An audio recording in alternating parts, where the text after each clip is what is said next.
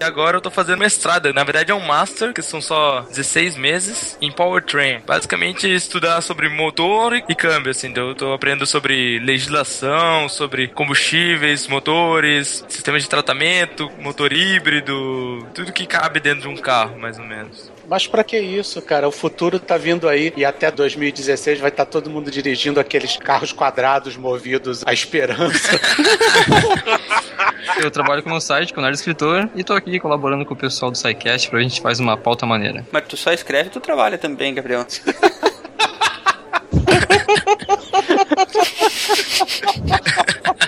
é, então, né? Fazendo a chamada, senhor Silmar. Presente, professor Xavier. Senhor Paulo César. O professor ele não tá aqui não, acho que ele ficou na biblioteca usando o Twitter. Não, não, não, não, não. Esse aí não tem mais jeito. Vamos continuar. Senhor Gabriel. Opa, aqui. Senhor Ronaldo. Presente, professor X. Senhor Felipe. Não está aqui, e isso não faz sentido. Senhorita Carol. Eu. E o senhor Cardoso. É eu. Vocês vão explicar, cara, essas piadas, porque quem que é o Felipe e o Paulo César? Mas é capaz? Ah, você tá louco. É tipo, assim, Gabriela, deixa eu te explicar uma coisa. Em todas as gravações, eles colocam personagem na lista, e em todas as gravações eu não entendo a piada. ah, que legal. Explicar a piada é legal, né? Explicar a piada é uma merda.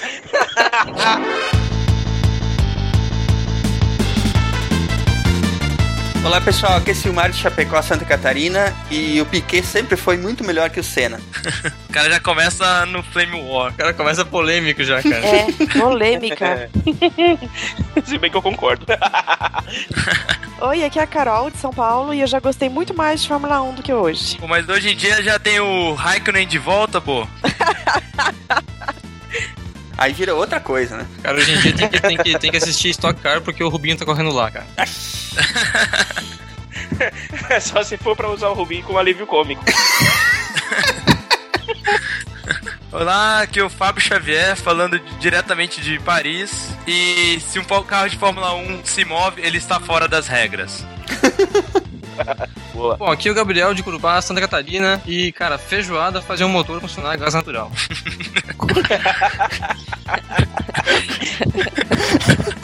Salve pessoal, aqui é o Cardoso do Rio e tudo que eu aprendi de carro foi vendo Top Gear. Aí! Now talking! Mas Top Gear o jogo ou o programa? O programa. E só para lembrar, só existe um. O Cardoso aprendeu também como desenhar um pinto com o GPS. com GPS. Eles já desenharam um dia que ele estava fazendo estratégia de um jogo de futebol de carros. Aí eles perderam na primeira, na, no primeiro tempo. Aí vai o, o Jeremy, que é o que virou técnico, vai pro vestiário. Aí começa a desenhar as jogadas num, num quadro. E quando você vê, ele desenhou um, ele desenhou um pinto enorme no quadro. Aqui é o Ronaldo de São Paulo e ainda estou na dúvida entre quem foi o maior pegador da Fórmula 1, se o Piquet ou o James Hunt. Piquet, cara, sem dúvida. James Hunt, é, mas... cara. Não, não... Eu entendi Gene Simons, cara. não tá muito distante, bom. Mas tá longe, hein? É, tá longe mesmo. De Simmons ganha dos dois com o pé nas costas. Vocês estão ouvindo o SciCast, o podcast sobre ciência mais divertido da internet brasileira. Science World Beach.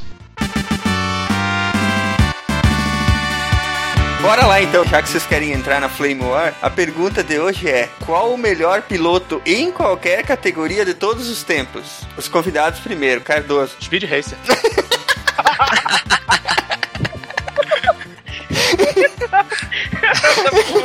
foi, foi boa, mas. Saiu do chininho. Pô, o cara conseguia ganhar corrida com um gordo e um macaco no porta-malas? Mas tem que levar em conta também o carro dele fazer de tudo, né, velho? O carro dele era uma mata. Pra ti, Fábio, qual que é? Sebastian Loeb. E olha que nem assisto o Rally. Ô, Loeb, manda bem pra caramba mesmo, verdade. É, é bom. Ó, já que vocês falaram qualquer categoria, então eu vou citar a única, a mais linda, a Penélope Charmosa. vocês, vão, vocês vão ir por essa linha aí mesmo, hein? Estou fugindo do Flame War, né, cara? Gente, é, é, é, ela consegue ganhar todas as corridas só no charme. Ah, por favor, óbvio que é ela. Ah, eu também ganharia. Muito bom. Não dá pra falar mais Stig depois que ele perdeu pro Rubinho. Puta, Stig. Pois é, né, cara? Stig não tem como. O Stig, Ai, o Stig é, outra, é outro exemplo da, da genialidade deles, né, cara? É um personagem que eles criaram, né?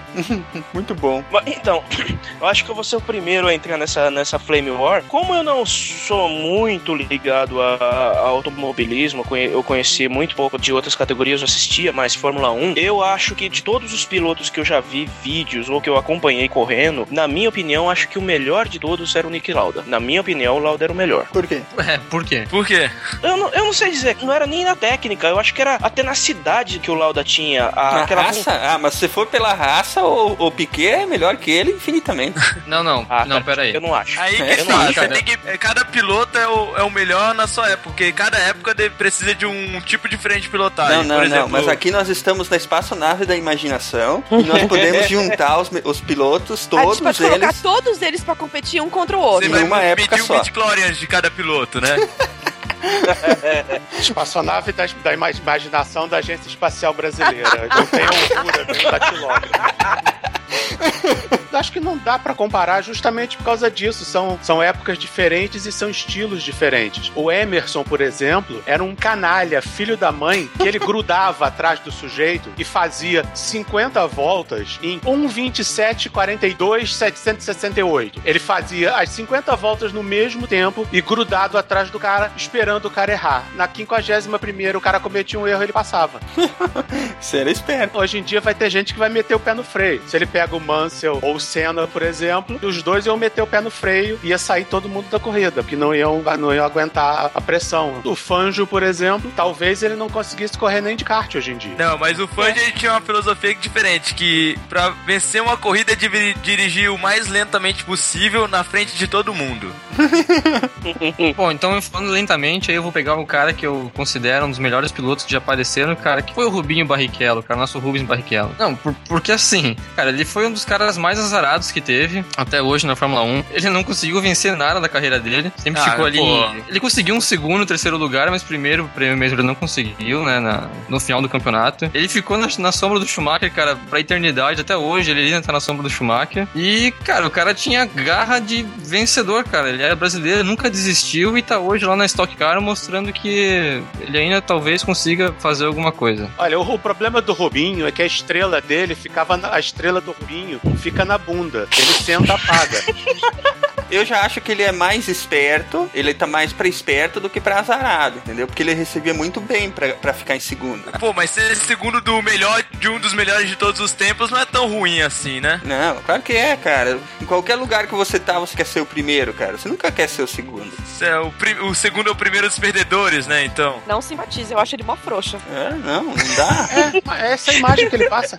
Ele passa a imagem de um baita de um frouxa que ele nunca conseguiu se impor. De falar, tipo, não, o que, que é isso? Milhões de vezes pilotos pisaram nele. Tipo, meu, É, assim, não, eu nunca vou parar minha Ferrari pra deixar o Schumacher passar e ser campeão nessa corrida. Não, ele nunca falou isso. exatamente. Esse foi o problema dele. É, então, né?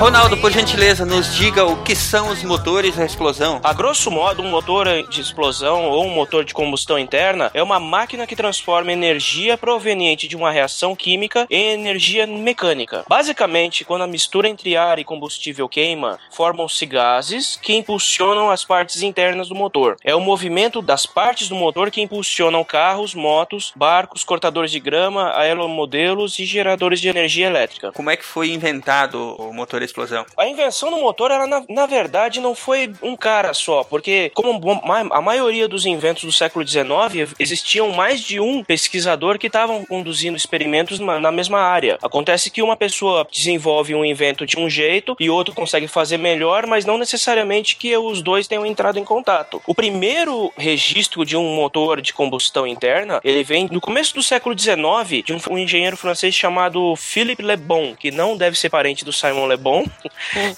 Ele desenvolveu um motor de combustão a gás que era bem diferente do modelo que a gente usa hoje. Ele usava três cilindros conectados, só que a combustão se realizava no cilindro principal. Os outros dois comprimiam o ar e o gás, e o terceiro era movimentado pela queima da mistura dos dois primeiros. Não é como hoje, que todo o processo de combustão da gasolina é, é realizado em apenas uma, em um cilindro. Do combustível, no caso, né? É, do combustível, no caso. Eu falei combustão do combustível, ia ficar esquisito.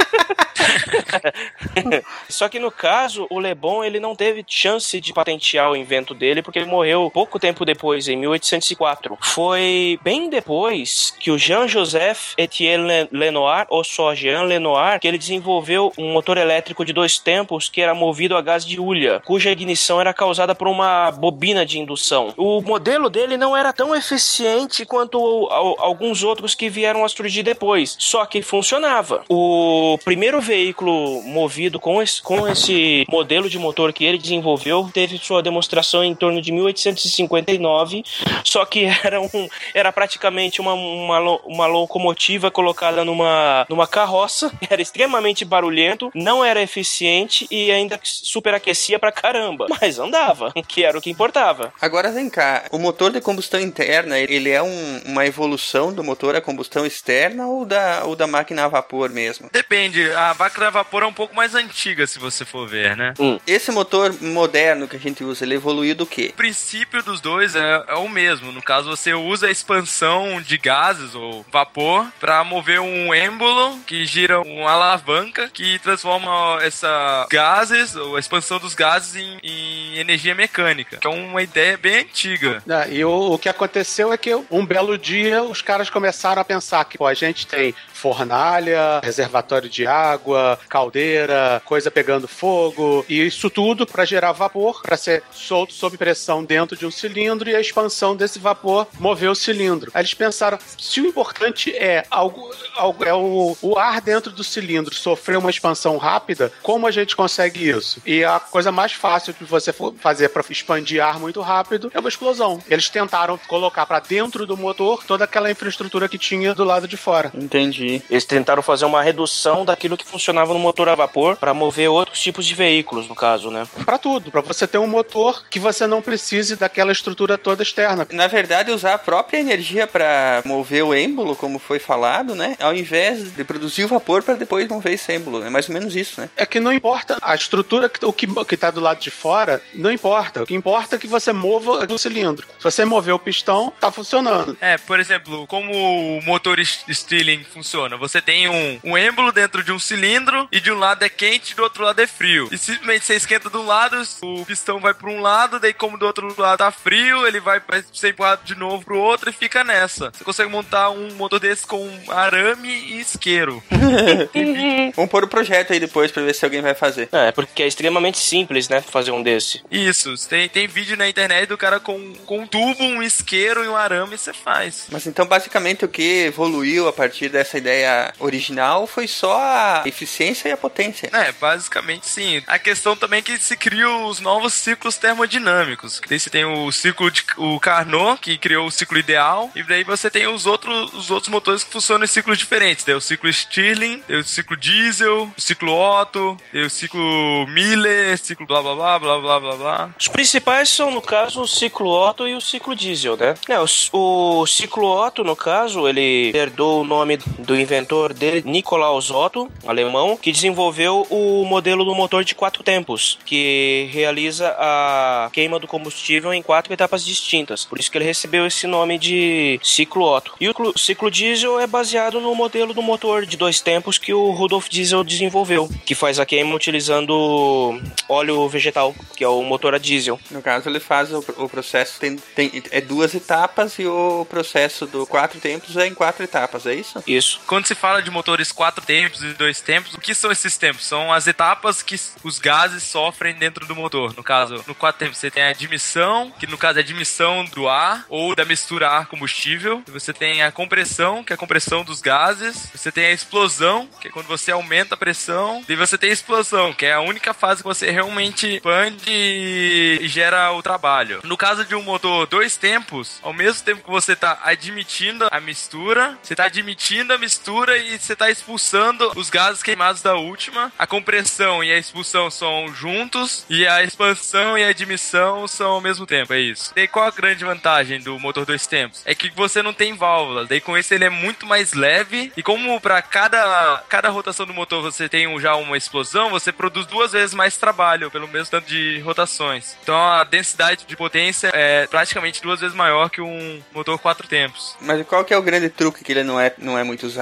Ou ele é e eu que tô falando bobagem? Já foi. O grande truque é que como você faz duas coisas ao mesmo tempo, quando você tá admitindo, você tá expandindo, gerando trabalho, você também tá admitindo. Então com isso você perde um pouco de energia nisso. E parte do ar e do combustível que entra vai direto pro escape. E com isso você tá jogando combustível fora. A eficiência dele é menor, então. É, isso, com isso a eficiência é menor. Outro problema é que, como para lubrificar, normalmente se mistura o óleo de, junto com o combustível. E com isso você tem a emissão de poluentes, o hidrocarbonetos é muito mais alta. É, no caso, o motor a diesel ele, ele é bem utilizado, mas acaba que o brasileiro não, não entende muito porque a nossa legislação não permite, né? Carro de passeio usar motor de diesel. Isso aí é motivação unicamente econômica, né? Porque É. o motor a diesel hoje é tão eficiente quanto, ou até mais, não? É Isso, que normalmente você tem os dois ciclos termodinâmicos, que é o Otto, que é os motores normais, a GNV, gasolina, etanol, essas coisas todas aí são tudo ciclo Otto. E o ciclo diesel, que é o motor de caminhão normal que as pessoas conhecem. A grande diferença é que no ciclo Otto, o combustível explodir, você precisa ter uma fagulha. Então, no caso, você admite o combustível, você mistura ele com ar, e quando chega no, no momento ideal, você solta a fagulha e aí a mistura explode. Já no ciclo diesel, você comprime o ar, só o ar, e quando chega no uma compressão tão grande que a temperatura fica desse ar fica bem alta, daí você injeta o combustível. Daí o- quando o combustível, o diesel, entra em contato com esse ar, uma temperatura muito quente, ele entra sozinho em combustão e ele gera o trabalho. A ignição é feita por pressão, enquanto que no ciclo Otto que tu falou, ele é por fagulha. Ele depende da vela para dar ignição. Exatamente. Bacana, eu não, já tinha lido sobre isso, mas não lembrava que o motor a diesel não tem véu. Isso. Daí o que acontece? Alguns lugares muito frios, o motor a diesel tem dificuldade para ligar, porque daí o, a própria compressão do ar não consegue chegar a uma temperatura suficiente para a mistura entrar em ignição. E para isso eles daí eles têm um- uma glow plug, que é uma tipo uma vela incandescente que esquenta o ar. Você tem que deixar ligado um tempão pra, só para poder ligar o motor. A questão do Brasil é que como a questão é da re- das refinarias mais, que o Brasil as refinarias brasileiras elas são feitas para produzir gasolina, não são feitas para produzir diesel, que é tudo vem do petróleo que você compra, daí você tem refinaria, daí tem refinaria para fazer faz mais diesel, refinaria que faz mais gasolina. No caso do Brasil não, não consigo fazer suficiente e além disso a- o diesel no Brasil é subsidiado, que é para diminuir o preço do frete. Por isso que eles estavam querendo colocar o biodiesel junto, é? Pra Isso. ajudar nessa parada aí. É, o Brasil já tá. A quantidade de biodiesel tá crescendo. Acho que hoje já é 5%, um negócio assim.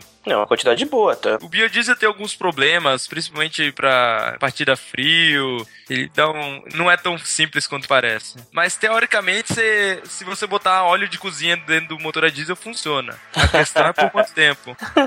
Eu lembro de uma história de alguns carros movidos a, a óleo de cozinha, velho, cara. É, dizem que tinha o escapamento tinha cheiro de, de hambúrguer king. Verdade. É, é engraçado é que nenhuma matéria dessas ia, fez um follow-up um mês depois pra perguntar como é que o carro tava. É, verdade. pois é. Verdade.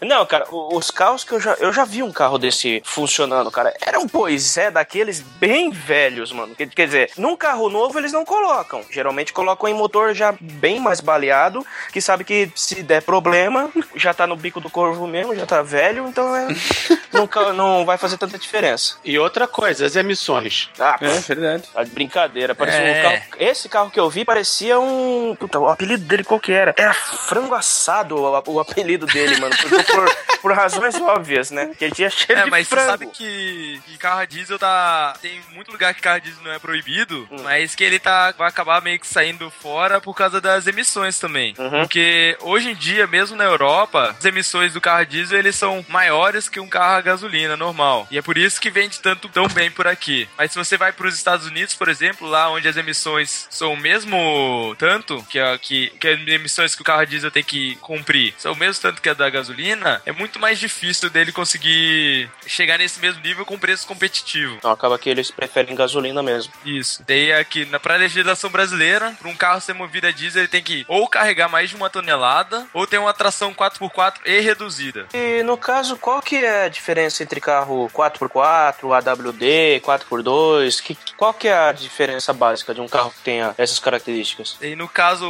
o 4x2, no caso, o 4 é o número de rodas e o 2 é o número da tração. No caso, sem tração em duas rodas, que geralmente ou é na frente ou é atrás. No Brasil, quase todos os carros têm tração na frente. Daí o, o 4x4 e o AWD, a diferença não é muito, muito grande, mas o que se diz, 4x4 só, ele só tem dois diferenciais. Pra quem não sabe, o diferencial é um- uma coisa que o cara inventou depois de ter feito um pacto com o capeta. Só assim pro cara imaginar esse negócio e que permite que as rodas ah, girem a velocidades diferentes. E no caso, um carro com tração 4x4 ele tem dois diferenciais, que daí um para o eixo da frente e um pro eixo de trás. E um carro AWD, ele tem um diferencial no meio dos dois ainda. Ele tem três diferenciais? Isso. Daí com isso ele pode andar com tração permanente. Que daí você pode variar a tração e a- o torque que vai pro eixo da frente e pro eixo de trás. Então, dependendo, você pode usar ou só tração na frente, ou só tração atrás, ou tração nas quatro de uma vez, né? Isso, ou às vezes é uma relação fixa, ou às vezes, ah, depende, ah, por exemplo, se você tem um, aquele carro, o Subaru, com tração nas quatro adaptativas, se só tiver tração em uma roda, 100% do torque vai para aquela roda que tiver tração. É a evolução desse modelo, né? Isso. Não- antigamente não era comum algumas motos terem motores de três tempos? Três tempos? Três tempos. Ah, ah. O primeiro tempo é o tempo de pegar, né? Que demora pra caramba. Tal.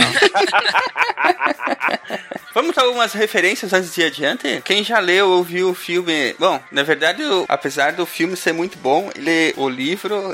Vamos naquela onda, né? O livro é bem melhor. Christine. Cara, Cristi- o- eu, lembro, eu vi o filme, não cheguei a ler o livro. O livro é bom demais. Eu dei pra minha irmã ler quando ela tinha 13 anos, ela passou uma semana sem dormir. Você também. Você também é Forma, um forma perfeita de garantir que a sua irmã nunca vire Maria Gasolina. Exatamente. Até hoje, cara, até hoje ela fala, quando a gente tá falando de livro e tal, ela fala, Jesus Cristo, eu nunca quero que ninguém leia esse livro de novo na vida.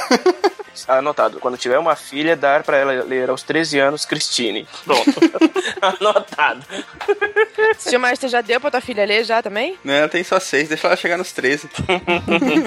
Deixa eu falar que naquela Christine foi um livro escrito pelo grande mestre do, do, do terror, que ele nem gosta de ser chamado de mestre do terror, mas foi do Stephen King, né? Ele é uma máquina de escrever ambulante. O Stephen King, na verdade, ele só tem duas explicações pra ele, né? Ou ele é alienígena, ou ele tem clones, cara. Porque a quantia de, de coisa que o cara escreve é, é desumana. Sim, ele escreve muita coisa, cara. E ele não se considera um, um escritor tão bom. É, ele não, não tem uma, uma boa ideia dele, assim, engraçado. Eu acho que é por causa da quantidade de coisa que ele escreve, por isso que ele tem essa ideia, mas é, a descrição que ele faz do cotidiano americano é, é excelente, assim, não tem nenhum escritor comparável, cara, com, com o cotidiano de, de pessoas normais e aí mesclando com coisas absurdas como um carro assassino. É. Muito bom.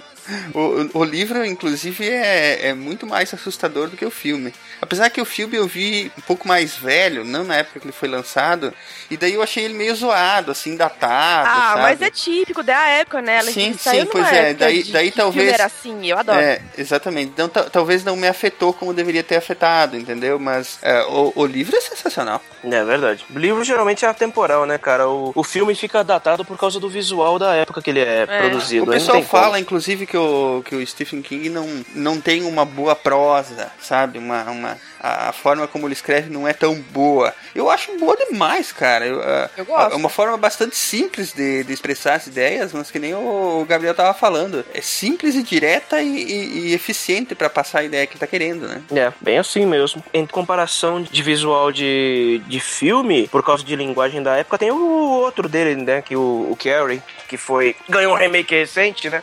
É, Eu, eu não, não cheguei a ver o remake, mas o Carrie, é, acho, que, acho que é da década de 80 ou no final dos É, anos 70. 80. É. Esse é um que eu consigo ver até hoje, cara. Ah, mas é um E- clássico. E acho Carrie é um bacana. dos melhores. É. Brian de Palma, né, cara? Qual é o próximo da lista aí? Nossa, Velozes e Furiosos. Ah, Vocês tinham que colocar esse filme, né, cara? Não Puta fui eu que pariu. coloquei. Eu sou contra. Eu acho esse filme péssimo. Pô, criou toda uma geração de carro chunado. Ai, que legal! Nossa, super legal. Ele é importante por causa disso, porque acabou criando uma geração inteira de, de tunadores de carros. sim, só que como 98% é pobre, o cara faz. o cara tuna uma Brasília. Sim, ou então, por exemplo, sei lá, um Uno e pinta, tipo, a, o espelho dele de verde fluorescente e pronto, ele acha que tunou. Exato, o cara põe neon num Fusca, porque ele não- nunca vai pegar um, um DP9 da vida. Não pode esquecer de falar do, da galera do, dos gol, gol quadrado, 3,5 kg com a roda orbital, cara. Ah, exatamente, eu já vi vários desses. Sim, gol quadrado. É horrível, meu Deus do céu. O Gobolinha Não, mas você tem que ter a diferença do tuning e do tuning. Mas Ah, do sim. tuning é aquela coisa que é passa. O tuning é aquele carro que é metade uma cor, metade outra, tem uma, uma asa de, de papelão atrás, os neon rosa, escrito foi Deus que me deu. É, É. Deus é fiel. Nos anos 80, nos anos 80 tinha gente que comprava grade de Audi pra colocar em Monza. Aí era pra acabar. Isso é um exemplo clássico de tuning.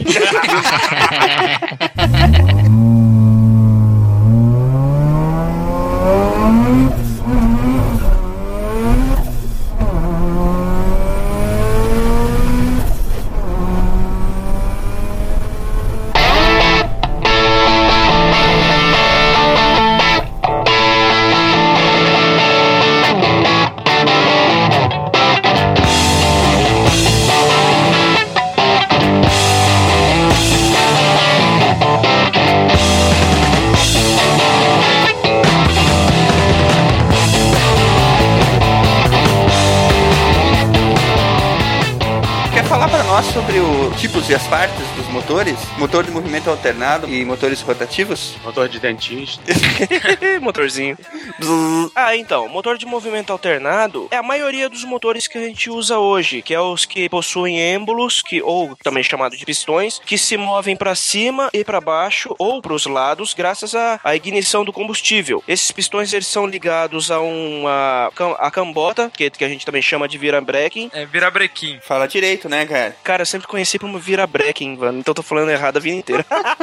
Cara, e alguém já escutou cambota? Eu, eu já li essa expressão, mas eu nunca escutei na minha vida alguém falando cambota. Eu já tinha ouvido falar da cambota também, mas eu acho que é a mesma coisa. Eu tinha lido cambota, mas eu sempre conheci como virabrequim. O pistão é ligado à cambota ou virabrequim, que transforma o movimento desse pistão no torque, transmite as demais peças ligadas ao motor e o que dá movimento ao carro. No caso, os motores rotativos, que são, também são chamados de motores Wankel, eles usam um rotor triangular no lugar do pistão, só que o processo de combustão é o mesmo. Também contam com um ciclo de quatro etapas distintas, que aqui no caso é chamado de ciclo de Wankel. Esse era legal, cara. O... Só que só a Mazda mesmo, acho que foi que usou isso aí, né? Usa até hoje. O RX-8 mais recente usa. A Mercedes já usou em alguns projetos. Então, a diferença é que você tem os motores ciclo alternado, que normalmente são os que faz o pra cima e pra baixo, que vocês falaram. Que tem o pistão, que é ligado pra uma biela, ó, um negócio faz um movimento rotativo e esse pistão vai pra cima e pra baixo. Já o rotativo, basicamente é algo mais contínuo, que ele vai só girando e ao mesmo tempo os outros ciclos vão acontecendo. Um outro exemplo bem comum de motor rotativo é uma turbina, igual a turbina de avião, que eu uso o, ciclo Rankine, então nem todo motor rotativo é um motor Wankel. Outra coisa que eu, eu nunca ouvi falar de ciclo Wankel, por exemplo, mas que teoricamente eles usam o mesmo ciclo Otto comum. É, eu tava lendo sobre a nomenclatura, fizeram essa separação, mas eu também achei esquisito, porque também tem um, é um ciclo de quatro tempos. A forma que ele utiliza pra fazer a queima de combustível que é um pouco diferente, mas basicamente é a mesma coisa. Tem alguma vantagem em motor rotativo pra um motor alternado? É o rotativo não dá choque. Que piada horrível.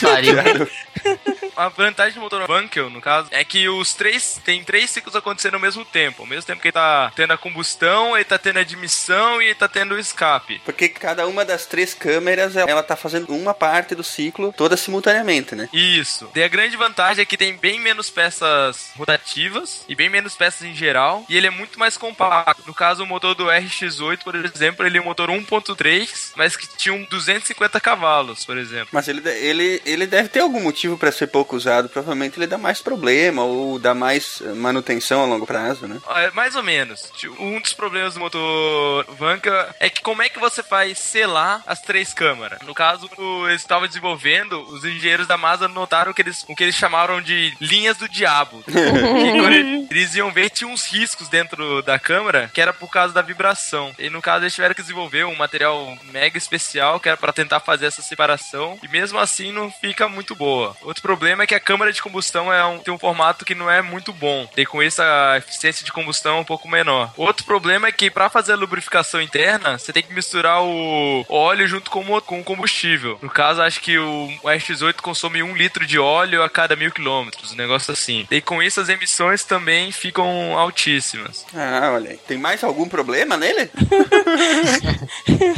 Tá explicado porque não é tão usado. A pergunta seria por que a Mazda, a Mazda investe nisso até hoje, né? Não, mas talvez ele- eles pararam de vender a X8 por causa das- emissões, mas talvez volte. Por causa nos rank extender, que no caso, você tem, você tem um motor a híbrido e você precisa ter um, um produzir uma certa potência. A emissão já não é mais um problema, porque afinal de contas você é um híbrido. Então, qual o menor motor possível para com menos vibração, mais silencioso, que vai ocupar menos espaço? É um motor Wankel. Daí tem, tem pesquisa nesse sentido. Tem gente que já falou que vai, tem gente que falou que não vai, mas Ou seja, eles vão fazer basicamente o que o Top Gear fez quando criou o carro elétrico deles. Eles vão colocar um gerador a gasolina para gerar eletricidade para carregar a bateria do carro elétrico. E vão carregar essa tralha toda no porta-malas. Mas um motor menor já- logo é um carro com menos peso, nisso o consumo também diminui, né? Tem um pequeno ganho aí em algum lugar. Então, das partes mais conhecidas do, do motores, tem o bloco dos cilindros, que é a estrutura sólida onde vão os cilindros todos alinhados, o próprio cilindro em si, que são as câmeras onde são os- realizadas a queima do, do combustível, o virabrequim, que é a estrutura responsável por movimentar o carro, onde as bielas dos pistões estão ligados, as válvulas, que são as responsáveis por admitir o combustível na câmara e depois expelir o gases antes da queima, o eixo de comando,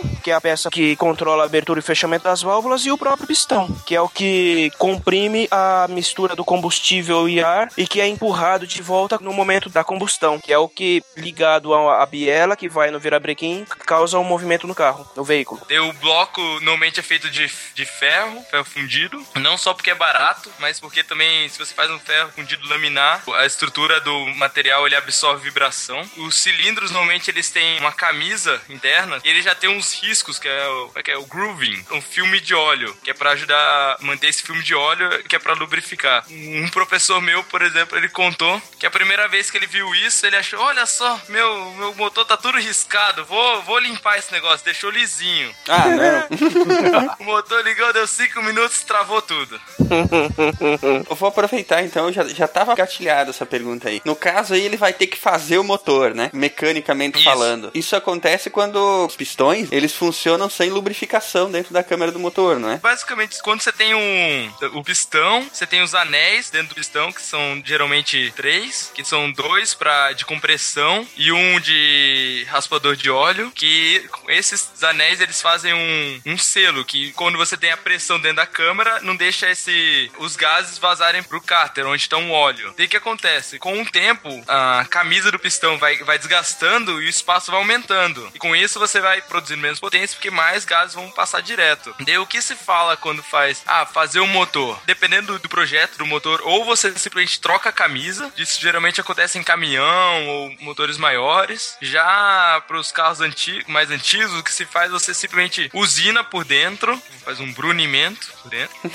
usina de novo, faz as linhas novas de novo. Daí você vai ter um cilindro que agora é um pouquinho maior. Daí você vai lá na loja, compra um pistão com um diâmetro também um pouquinho maior. Normalmente tem um diâmetro 1, diâmetro 2, diâmetro 3, que é um para cada número de vezes que você pode fazer o motor. Você também vai lá comprar um, um anel para esse novo diâmetro e é isso que é fazer o motor. Ah, muito Entendi. bem. E ele também pode sofrer esse dano se não houver refrigeração, né? Que aí o, o óleo vai evaporar, não é isso? Isso. Quando mais quente o motor vai ficando, o óleo vai ficando mais fino, daí o desgaste é maior. Daí normalmente quando você tem problema com óleo também é, acontece no mancal do virabrequim. Se você olha um bloco, você tem um bloco, você tem um pistão, ligado no pistão tem a biela, que a gente não falou, que é o que liga o pistão ao virabrequim, que transmite a força, e você tem um virabrequim. Do virabrequim que o- a potência vai ser transmitida pro caixa de câmbio e etc. No caso, então, às vezes quando você tem um problema com óleo, você tem um desgaste ali no, no mancado do virabrequim. É, foi isso aí que aconteceu com o meu carro.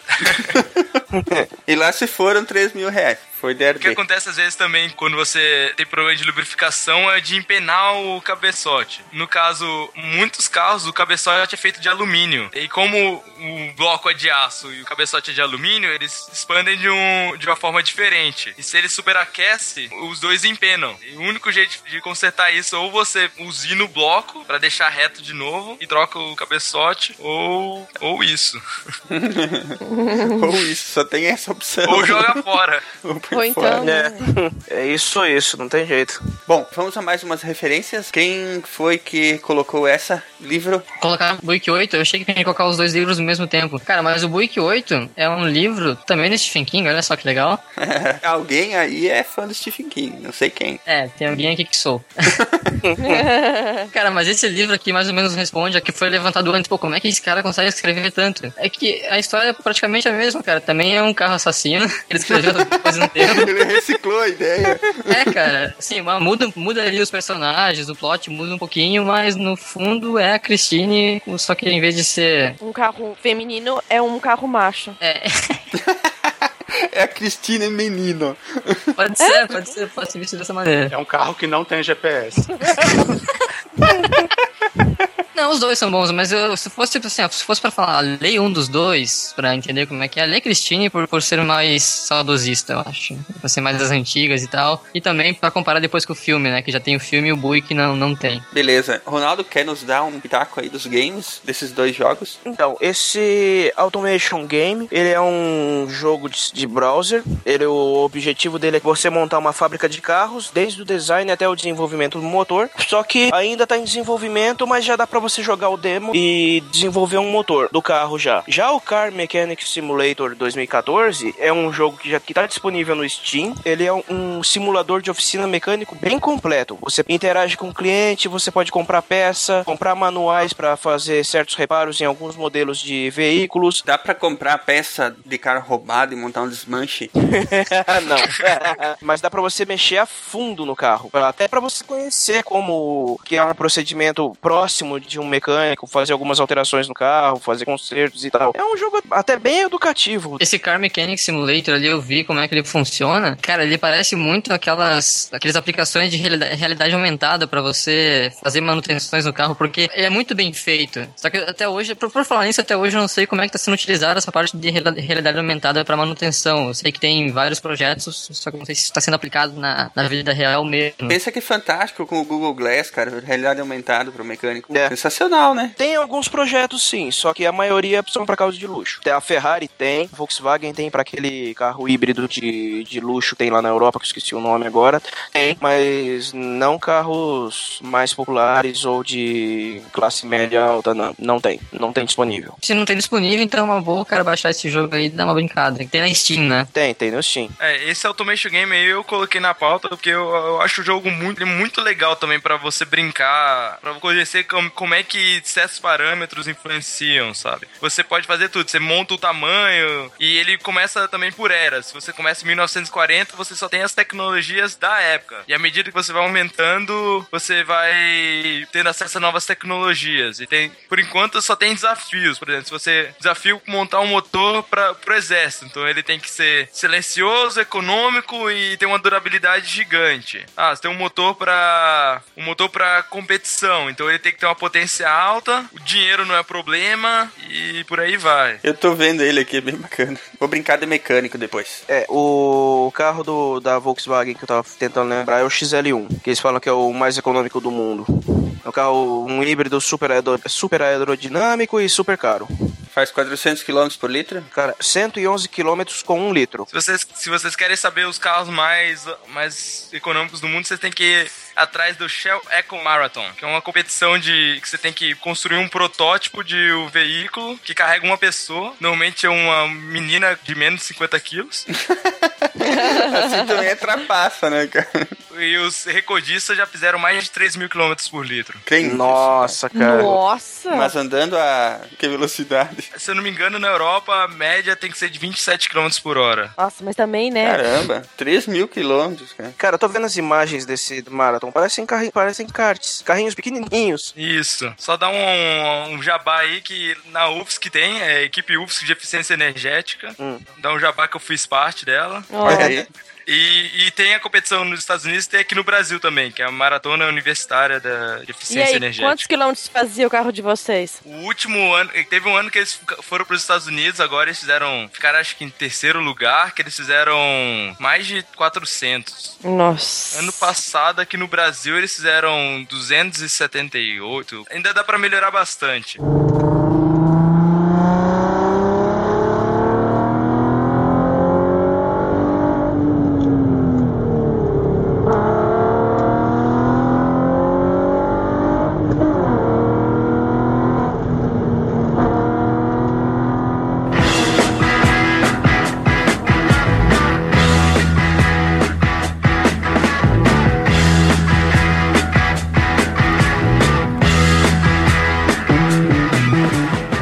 Vamos aos combustíveis? Vamos lá. O que nós temos aí no mercado? Os básicos, né? A gente tem gasolina, diesel, Hidrazina. etanol, querosene. Gás natural também. Taxista em São Paulo é só gás natural, né? Só gás natural. É, No Rio, no Rio todo, todo táxi é gás. Dizem que ele é muito mais limpo também, né? Meu, Uma curiosidade sobre o álcool é. Bom, aqui no Brasil existe desde os anos 70, né? E na Europa, tipo, até, sei lá, poucos anos atrás, eles totalmente desconheciam da existência disso. Porque eu lembro que eu contava que no Brasil a gente não só usava gasolina, como a gente usava o álcool, as pessoas riam na minha cara. Tipo, elas, nossa, tá, que isso, né? Tá, vamos colocar vodka no carro. E eu, putz, calma, né, galera? Vamos, vamos, vamos, vamos pensar calmamente que eu vou explicar novamente. Presta atenção no que eu tô falando. Então, mas assim, teve amigos meus que não acreditavam. Eu contava, eles, não, imagina, isso é mentira, para de viajar e tal. E, iam pesquisar na internet, depois voltavam no dia seguinte, pô, meu, é verdade, isso existe e tal. E depois, sim, existe, tipo, é bastante comum no Brasil. E, assim, pra eles, assim, é, é,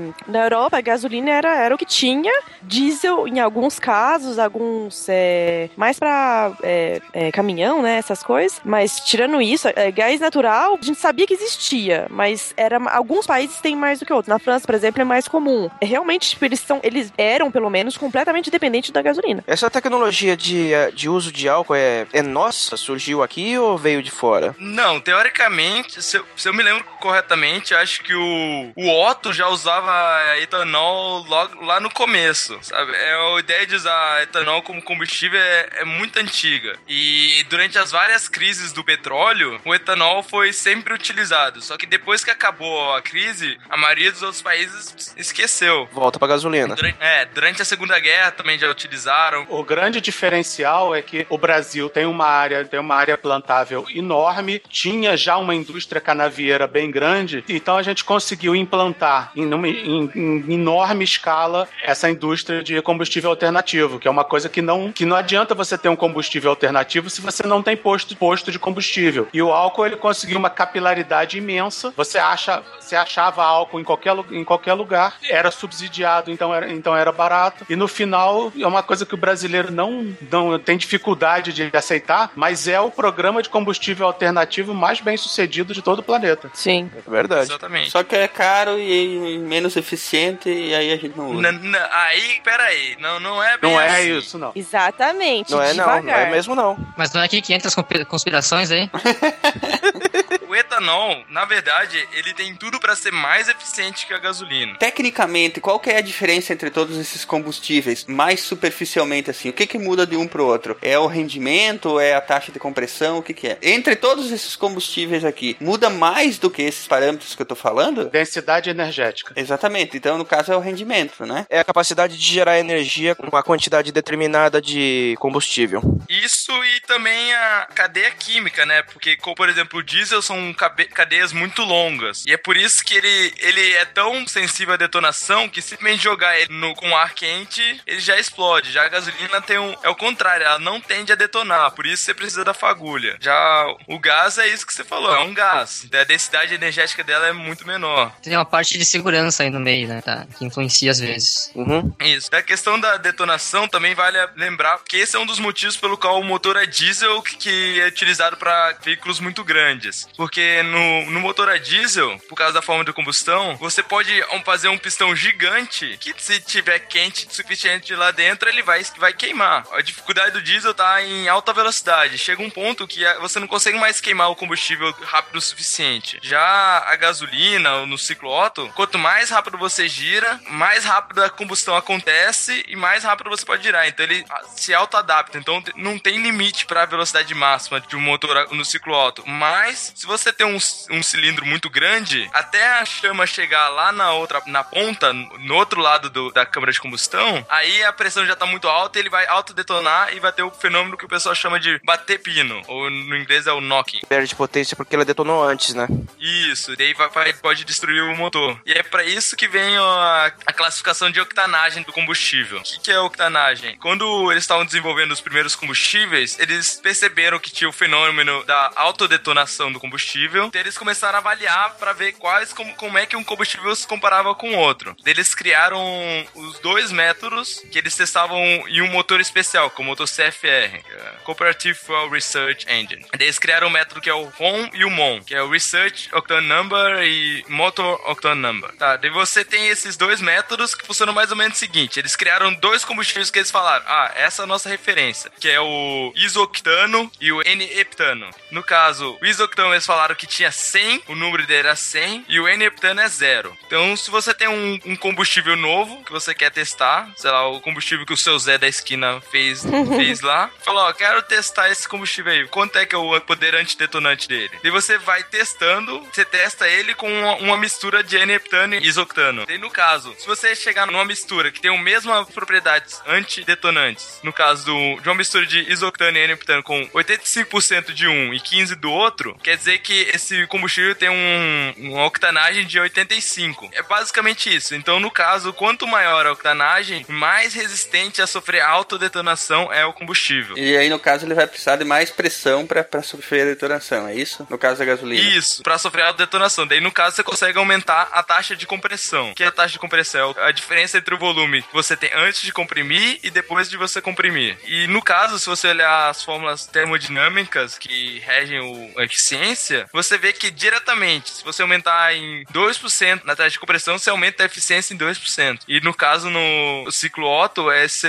esse só aumento que limita você aumentar a taxa de compressão é a autodetonação. Uma observação que eu achei interessante isso, que então, então de acordo com a octanagem, aumenta e diminui o movimento do, do, do pistão dentro do motor, né? Com uma compressão maior e vai expandir mais para baixo, ou não. Basicamente é o seguinte, se você tem uma taxa de compressão maior, no caso, se o seu combustível tem uma octanagem maior, você pode ter uma taxa de compressão maior, que no caso ele vai poder comprimir mais. Então daí os pistões é, se mexem mais e fazem o motor, sei lá, conseguir mais energia. Não, é uma relação. O simples fato de a diferença entre o tanto que você vai expandir e o tanto que você comprimiu é uma relação, uma relação termodinâmica que gera, que entra na eficiência. Não tem necessariamente a ver com o curso. Entendi, não mexe nas cilindradas. Não, normalmente você faz isso botando um pouco mais de material no topo do pistão. E é por isso que o etanol consegue ter uma, pode ter uma eficiência maior do que a gasolina. Porque o poder antidetonante de uma gasolina normal é 90, uma gasolina boa, e o etanol pode chegar a 116, 120. Então, enquanto um carro a gasolina normal tem a taxa de compressão 9, o carro etanol pode ter a taxa de compressão 13 ou 14. Ah, bacana. Hoje também tem, com as tecnologias novas, tem a taxa de compressão variável, né? Só em um carro chegou no mercado com isso.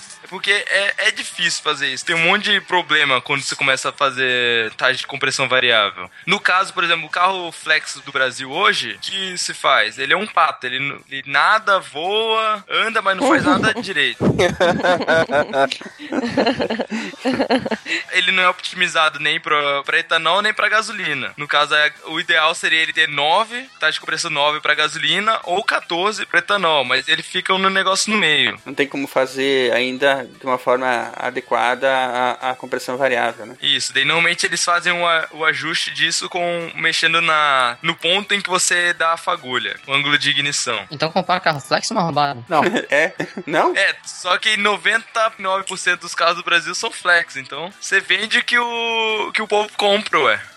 Você tá, você tá comprando aqui um carro que você pode colocar ou álcool ou gasolina, mas é, a eficiência deles não vai ser tão boa nem se como se fosse um carro só álcool, só gasolina, né? Então você vai estar gastando mais os dois. É, que Isso. aquilo que ele pretende, aquilo que ele pretende ganhar alguma coisa que seria economizando em álcool ou gasolina, ele vai acabar gastando mais em álcool ou gasolina. É bem legal. É. É muito engraçado, é só aqui mesmo que você vende um produto como se fosse mais econômico porque roda, consome os dois combustíveis ou um ou outro, uma mistura dos dois, mas no fim das contas ele tem que beber muito mais pra fazer a mesma coisa do que um motor comum, mas calma, ninguém falou que é muito mais. Não é, não é muito mais. mas consome mais. Ah, o que? 10%? Por que, mas você tem que entender por que, que o carro a álcool bebe mais. Ele não bebe mais que ele é me- porque ele é menos eficiente. É porque ele não participa do AA.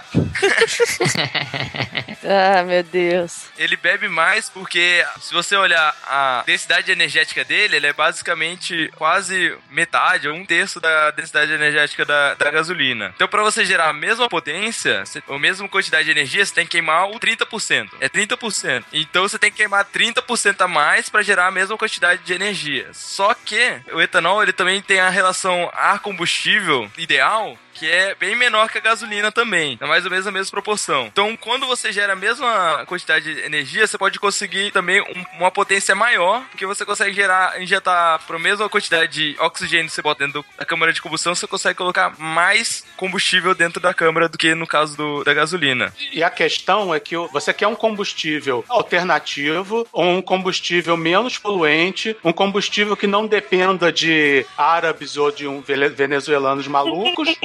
E ainda por cima você quer que ele seja mais econômico, rendendo mesmo? Fritas acompanham? Não existe almoço grátis. Alguma parte ruim, ruim tem que ter. Então você tá abrindo mão de, da eficiência energética absurdamente grande da gasolina, mas em compensação você tá salvando golfinhos bonitinhos que você não tá cavando poço de petróleo na casa deles. Verdade. Não, mas o- o- a diferença entre motor gasolina e motor álcool, eu até entendo as vantagens do motor álcool. O que eu queria entender é o caso do motor flex, que se ele tem tanta vantagem assim quanto pintam ou não. A a vantagem é que você usa álcool ou gasolina. Exatamente. Mas o ideal, ideal, ideal, ideal mesmo, num cenário que você teria realmente uma vantagem, seria um motor otimizado apenas para álcool, não é verdade? É, mas o Brasil teve durante 30 anos, só que o povo parou de comprar. Não, mas com a- eu digo com a tecnologia de hoje, né? E sim, aí amanhã aparece uma praga, uma praga que devasta os canaviais, Devasta o canavial. que nem aconteceu com com a vassoura de bruxa, que dizimou a indústria cacaueira, e aí você vai ter 500 milhões de carros parados na rua. É verdade. É basicamente isso. Mas o carro flex, ele, no final das contas, hoje em dia ele é mais preparado para andar com etanol do que com gasolina, se você for olhar. Então ele, ele já ele é realmente bem eficiente. Tanto que é uma experiência que se fala em muitos lugares e não é só no Brasil. Tem, acho que na Suécia, eles têm carro que anda com 85% de etanol. Tem na Europa é comum hoje em dia você encontrar carro com 20%. Fora que todo carro no Brasil é flex, porque todo carro no Brasil anda com no mínimo 20 ou 25% de etanol. Pois é, né? Verdade. E tem gente que fala que, ah, porque a gasolina do Brasil é horrível, que, que é porque o Brasil é uma merda, que não sabe fazer gasolina. Eu só acho cara. Não, mas cara é em qualquer lugar do... Não, não é em todo é Não, lugar não, do não. Não, não é mesmo. Exatamente. É cara por causa do imposto, mas é... e- Mas não só no Brasil, mas em qualquer lugar do mundo, mais de 80% do preço da gasolina é imposto. É, é, é só imposto. O problema é geral, né? Não tem como. Ah, mas se, se eu pudesse pagar um dólar por um galão de gasolina, seria melhor. Não, mas eu só queria levantar uma, uma, uma dúvida aqui, porque isso é, não sei se isso é lenda ou não, queria que o especialista falasse, mas muito que caiu de desuso o carro a álcool, álcool puro, das antigas, é por causa, ah, ele demorava pra pegar no inverno. Ah, pô, carro álcool no inverno demora pra pegar, é uma bosta. Aí isso meio que veio pra hoje em dia também com os carros flex. Pô, eu vou colocar mais gasolina porque meu carro demora pra pegar no inverno, que, aqui eu moro no sul, tá? Aqui é frio às vezes.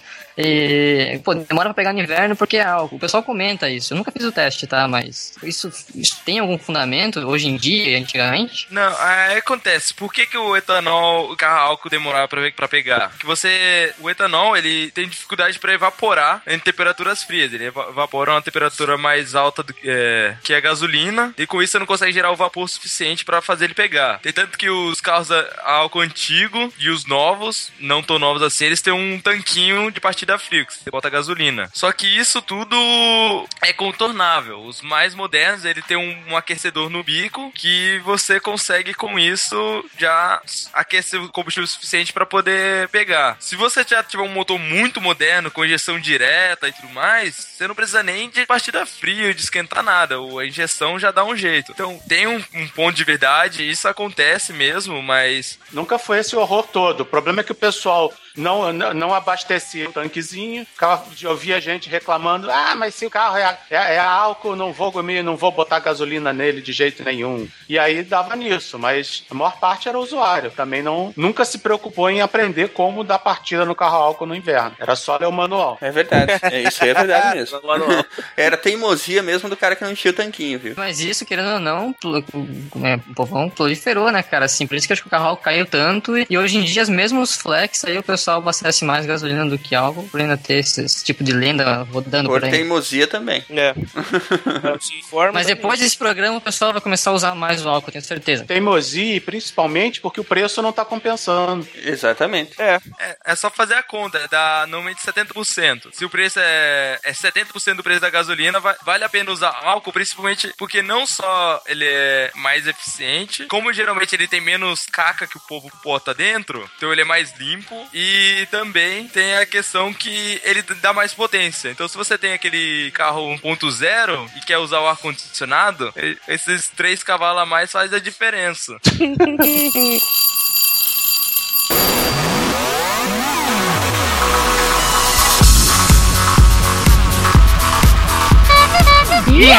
You have new mail. Muito bem, queridos ouvintes, puxando o freio de mão agora, dando um cavalo de pau. Vamos parar um pouquinho com o programa sobre motores a explosão. Daqui a pouquinho a gente volta com ele, mas agora nós vamos à leitura de e-mails rapidinha. Quem está aqui comigo? Opa, aqui é o Ronaldo completamente sem freio. Precisando calibrar. Oi, gente, aqui ainda é a Carol, que está por aqui e continua em São Paulo. E aqui é a estrela que tava na aula do lado e eu vim aqui com essa turma conversar. Na verdade, ela veio pra dividir o lanche. É. Oi, vamos comer meu lanche agora? Muito bem, gente, aqui Silmar ainda com vocês. É, pessoal, qual que é a forma que os nossos queridos ouvintes podem entrar em contato com o SciCast? Opa, então vamos lá. O nosso Facebook é www.facebook.com barra podcast. O nosso Twitter é twitter.com.br podcast. E o Plus é o plus.google.com barra. E o e-mail é contato arroba.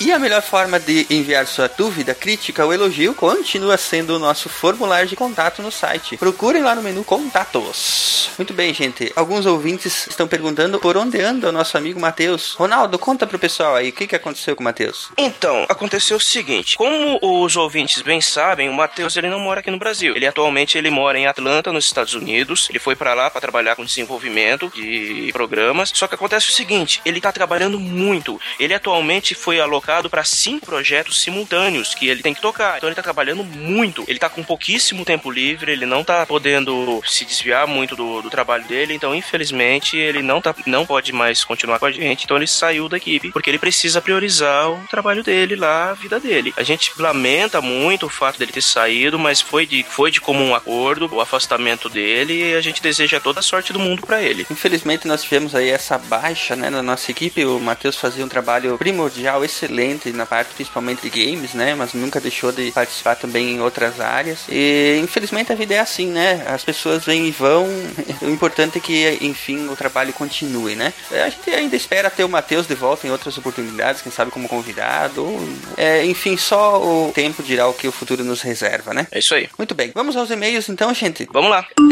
You have new mail. Primeiro e-mail é do Paulo Nag, ele é engenheiro de comunicações e astrônomo amador, 44 anos de São Paulo. Olá pessoal, conheci o podcast faz pouco tempo por indicação de um amigo de trabalho e depois de completar a maratona fiquei surpreso Yes. em ouvir.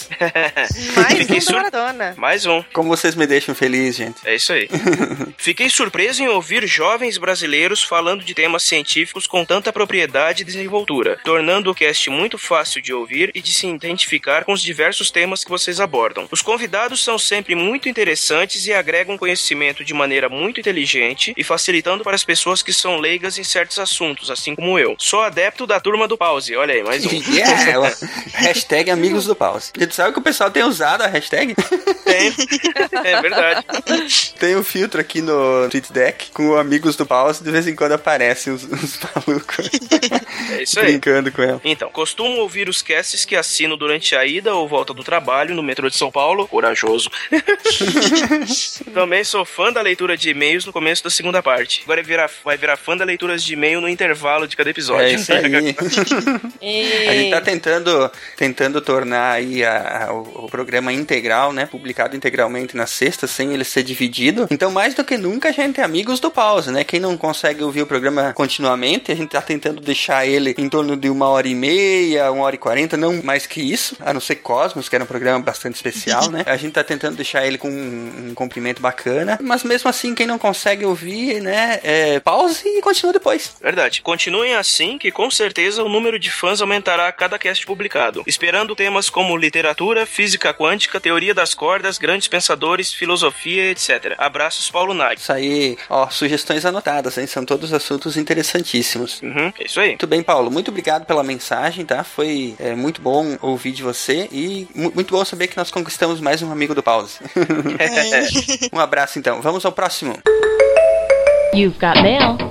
Então, o próximo e-mail é do Rodrigo Cardoso Busque. Ele é estudante, estagiário e desenvolvedor. Ele tem 20 anos e é de Gravataí. Ele diz: Sou estudante de Ciência da Computação da Universidade Federal do Rio Grande do Sul. O Instituto de Informática fica próximo ao de Biologia. Então, a entrevista com a Natália Dor foi especialmente interessante por toda manhã eu passar nas janelas do laboratório e ficar imaginando o que rola lá dentro. Inclusive, talvez tenha visto com um com moscas, mas posso estar lembrando mal. Por sinal, comecei a escutar o podcast no episódio de games, assunto pelo qual me interessa bastante e gosto de entender a respeito. Jogos no geral. Acredito que o podcast ainda tem alguns detalhes a melhorar, mas está muito bom de acompanhar. Inclusive, gostei muito dessa iniciativa das entrevistas. Voto que continue com isso. Estamos tentando, estamos tentando.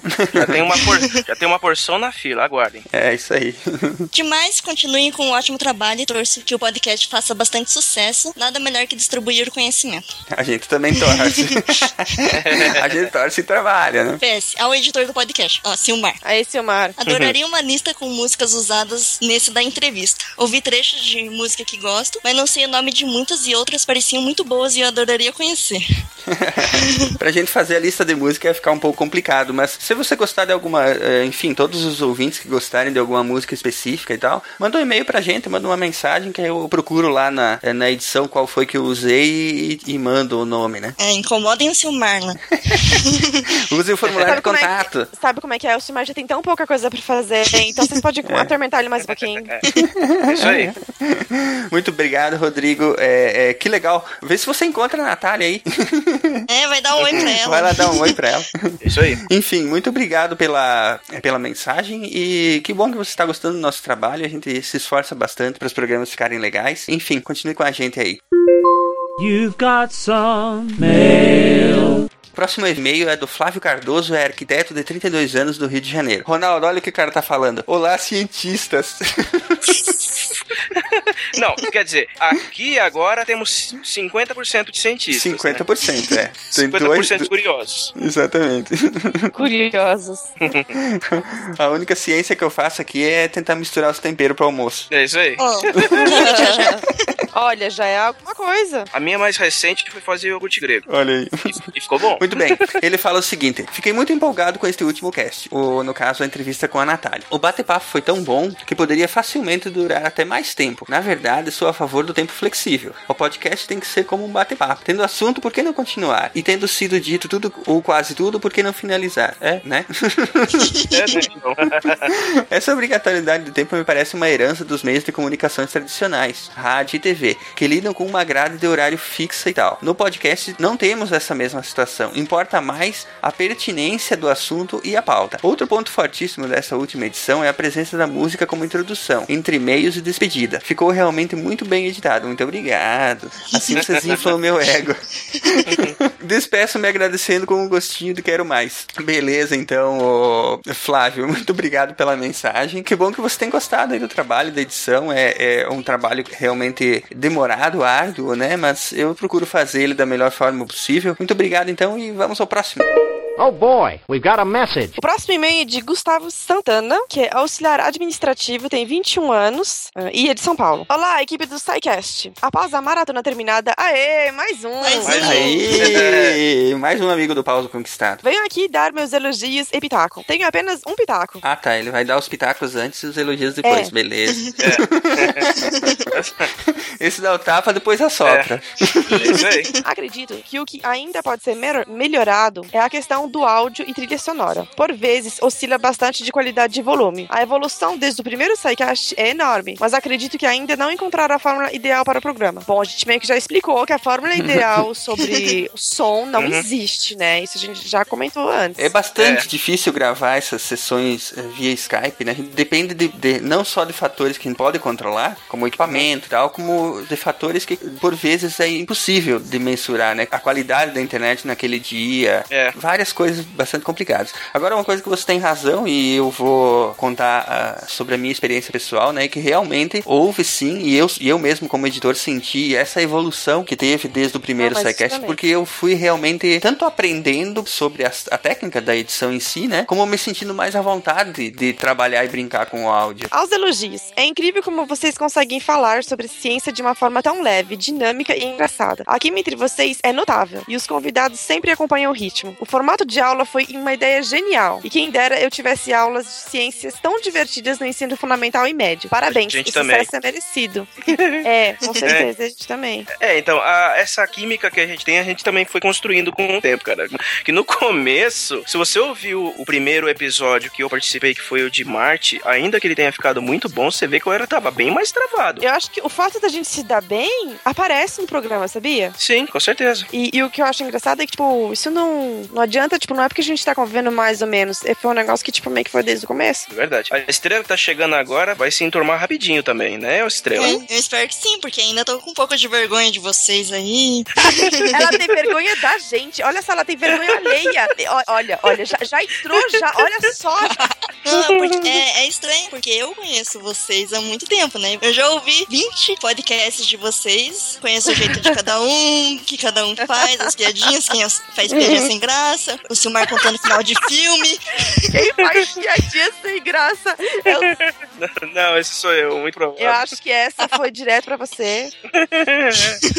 Você pode pegar essa cara pra se colocar, tá?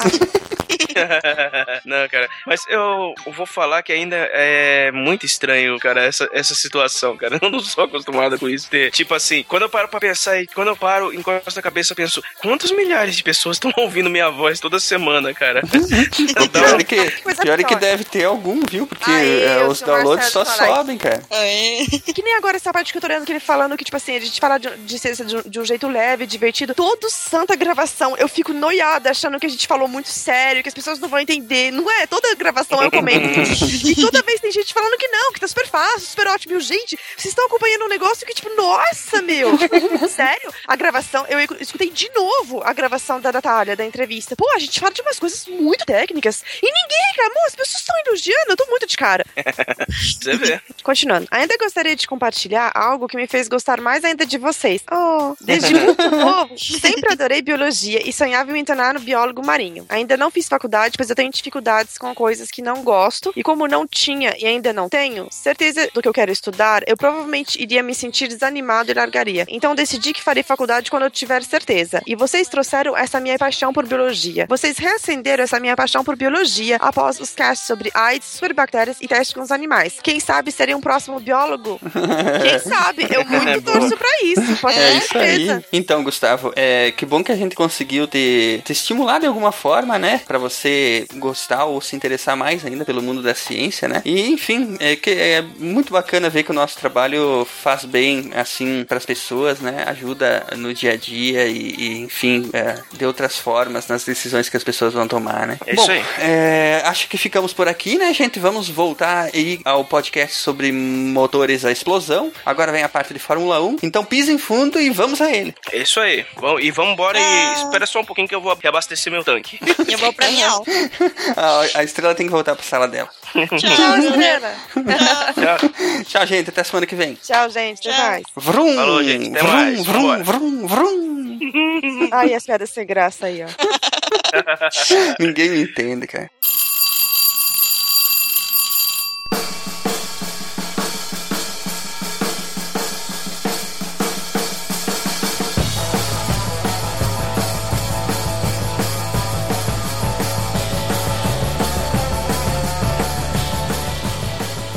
Vamos lá, gente. Vamos passar pra parte boa? Vamos falar de Fórmula 1? Vamos lá. Já não tava nela?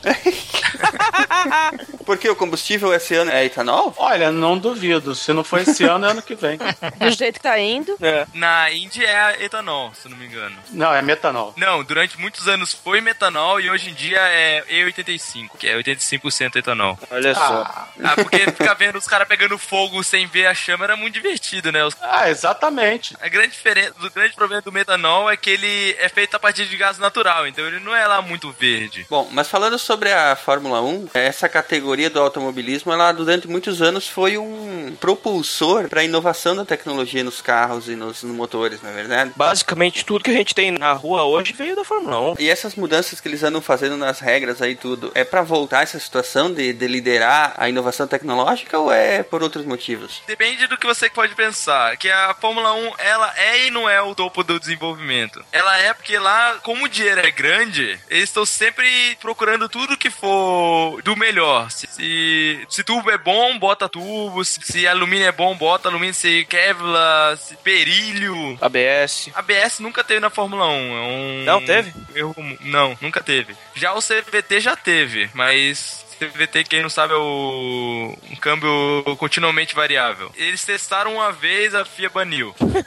Essa é a parte chata. A Fórmula 1, hoje em dia, ela tá com tanta regrinha, você não consegue inovar mais nada, porque qualquer inovação que aparece é banida. Acontece, o pessoal da Fórmula 1, eles têm o trabalho, tem gente, tem uma equipe especializada em procurar falha nas regras. Foi até por isso que eu falei que se um carro de Fórmula 1 anda, ele tá fora das regras. Eu sei de uma história que eu escutei de um cara que trabalhou na FIA, ele falando que um dia ele viu lá nas regras que, ah, o filtro de ar do carro pode, pode ser feito de qualquer material. Beleza. Na corrida seguinte, a equipe chegou lá sem filtro de ar. Os caras foram perguntar, mas cadê o filtro de ar? Ah, a gente fez ele de qualquer material, então a gente fez ele de ar. Meu Deus do céu. É sensacional, cara. Ué, teve- já teve história de que eles estavam precisando, o carro precisava ter um peso mínimo. O que, que eles fizeram? Aumentaram o re- reservatório de água do piloto. eles têm gambiarra até não poder mais. O próprio carro asa é uma gambiarra fantástica. Não, é um negócio lindo. Tem o carro asa, depois teve o carro com ventilador, tem cara. carro seis rodas, tem, tem de tudo. Carro turbina. Carro seis rodas, não lembro desse. Não, era uma Tyrrell. Era bonito pra caramba. P34. Colin Chapman. É, Fór- isso, é Fórmula 1 é corrida maluca isso, cara. Cara, às vezes é difícil de, de distinguir, principalmente no começo. Foi um dos casos que eles tiveram que correr pra banir porque o bicho tava dando pau em todo mundo. Ah, o da Tyrrell. É, ele grudava no chão. No- o problema é que você, no- hoje em dia, não adianta você investir em tecnologia real na Fórmula 1 porque vai ser banido. Então você investe em em gambiarra, investe em, em sacanagem para tentar burlar o, o, regulamento. Então não vai sair um, um, câmbio borboleta, não vai sair um próximo câmbio borboleta de um esquema que o cara deixa o parafuso da asa frouxa para em alta velocidade tremer e gerar um fluxo novo. Cara, esse, esse foi genial, mano. Ah, ou então que o cara fiz, fizeram um buraco na carenagem que o cara tapa com a mão e Isso. gera vantagem. Vocês estão de sacanagem, cara. Você é, sabe que hoje em dia na Fórmula 1 tem o DRS, que é o Drag Reduction System. Então, de onde que veio a ideia disso? Foi que uns anos atrás, não sei, não sei se foi a Ferrari, alguém teve a ideia, porque normalmente tem um buraco na carenagem que leva o ar para refrigerar o piloto. Então, o que eles fizeram? Eles fizeram esse buraco que ia até o piloto e esse mesmo tubo ia até um buraco atrás do, do carro que soltava ar na asa. O que acontecia? Quando o piloto tava no meio da reta, ele tirava a mão do volante, tapava o buraco, o ar ia direto pra asa e daí ele estolava a asa. Quer dizer que ele tirava o arrasto aerodinâmico da asa, de asa não gerava mais downforce nenhum e o carro ia mais rápido na reta. e daí na hora de fazer a curva ele tirava a mão para poder fazer a curva. Isso. Muito bom, cara. Bom, mas lembrando que isso aí é completamente válido, né, cara? Porque a gente tá falando de uma competição em que um décimo de segundo é a diferença entre o primeiro e o décimo colocado no grid, né? Ah, com certeza. Qualquer décimo de segundo economizado fazia uma diferença do caramba. Então aí dá-lhe gambiarra. que eles falam que quando você chega no limite, qualquer décimo de segundo custa milhões. Então, uhum. é, eles partem do princípio: o que não tá proibido, tá liberado. Se não é mencionado na regra. Agora vem cá, vamos fazer uma discussão. Falando nas regras, como é que era até o ano passado e como é que é esse ano? Então, até o ano passado os carros tinham um motor V8 com 2,4 litros, que tinha que durar no mínimo 2 mil quilômetros, que daí era 8 motores por ano. O tanque de combustível não tinha limite, mas em geral ele tinha de 130 a 140 quilos de combustível por corrida. Daí não podia ser turbinado. O CARES, que é o sistema que recupera a energia da frenagem, tinha só 60 kW e podia ser usado por 6 segundos. E também tinha o câmbio de 7 marchas. Já para esse ano, eles a ideia realmente é tornar a Fórmula 1 mais próximo um pouco dos carros de rua. A ideia do tubo não é nova, ela já teve na década de 80, que tinha uns carros tubos monstros e tal. Só que hoje em dia eles estão usando a tecnologia de uma forma muito mais moderna e mais eficiente. Que a ideia é deixa, como todo mundo tá falando de eficiência energética, então a Fórmula 1 tem que ficar mais eficiente. Então primeiro eles fizeram o downsizing do motor, que é mais ou menos fazer a mesma potência com um motor menor, que foi transformar o motor em 1.6 litros. Cada motor agora tem que durar 5 corridas. A capacidade de tanque de combustível tem que ser de 100 quilos por corrida, no máximo. Outra coisa é que o fluxo de combustível pelos bicos é no máximo de 100 kg por hora. E é isso que limita hoje a potência dos motores. Por que, que eles não são tão potentes quanto no passado? É porque o máximo de combustível que você pode injetar é 100 kg por hora. E com esses 100 kg por hora, você consegue saber qual a pressão máxima do tubo e qual a potência máxima que seu motor vai gerar. Daí, para ajudar a ter mais potência, daí agora tem o ERS, o que é o Energy Recovery System, que daí agora os motores da Fórmula 1 tem dois motores elétricos. Tem o MGK e o MGU, que é o Motor Generator Kinetic e o Motor Generator Heating, que é um é o de energia cinética igual ao do ano passado, só que tem o dobro da potência, que é 120 kW, e o outro é um motor elétrico ligado diretamente no turbo, que pode tanto recuperar energia como também jogar energia. Como é que essa energia recuperada ela retorna ao carro como potência? Então, mais ou menos assim, essa é a grande dificuldade dos carros atuais. Como você gerencia a energia que você tem? Que você tem 100 kg de combustível de energia e você quer usar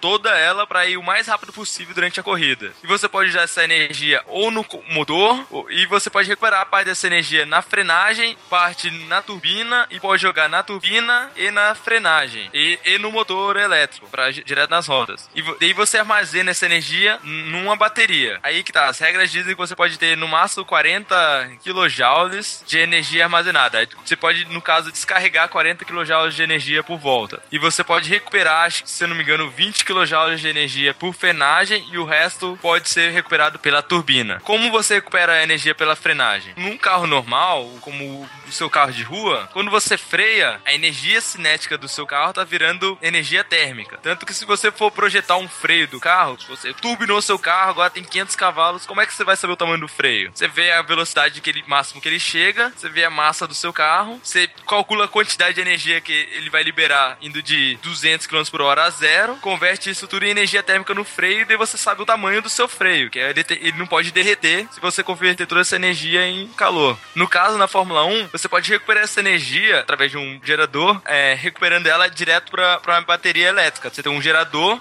que freia as rodas e recupera essa energia para a bateria. Esse é o tal do CARES, né? Isso. A outra energia da, que é o novo, que é a da, da turbina. Como é que funciona? É o, é um sistema que eles falam que é um turbo compound. Se a turbina tá girando muito rápido, quer dizer que você já tá gerando a, a pressão máxima que você quer na admissão do seu motor. Você tá gerando pressão máxima e a tua turbina já tá girando na velocidade máxima dela. Então, como você tá gerando energia demais no seu escape, normalmente nos carros normais e tal, eles têm a válvula que eles chamam de wastegate. Você basicamente você joga essa energia fora. Você abre uma válvula que o excesso de gases passa por, um caminho por fora da turbina e vai embora. Você está jogando energia fora. Nesses motores novos, o que eles fazem? Eles têm esse motor elétrico na turbina que ela freia a turbina e com isso ela recupera a energia dos gases também para a bateria. Tá, mas a a minha dúvida fica nessa. Daí, beleza, foi pra bateria. O que você faz depois com a energia que tá na bateria? Transforma isso em energia mecânica de alguma forma? Ou não? Isso. Agora você pode usar essa energia que tá na bateria de duas formas. Ou você pode jogar no motor elétrico, que é esse motor de 120 kW,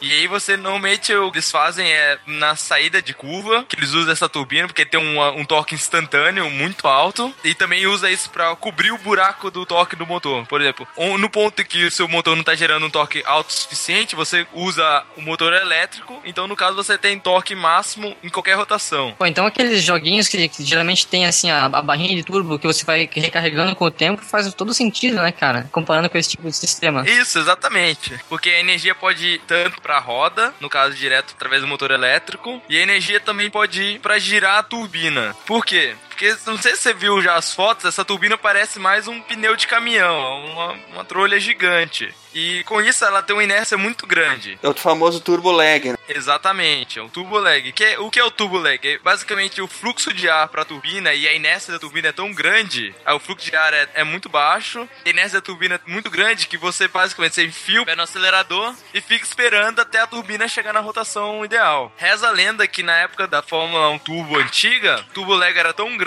que o piloto tinha que enfiar o pé no acelerador na entrada da curva para ter potência na saída. Nossa. Caramba. E daí, se ele errasse, a potência, os 1.500 cavalos vinham no meio da curva. E aí saía voando. Basicamente. Nossa, cara.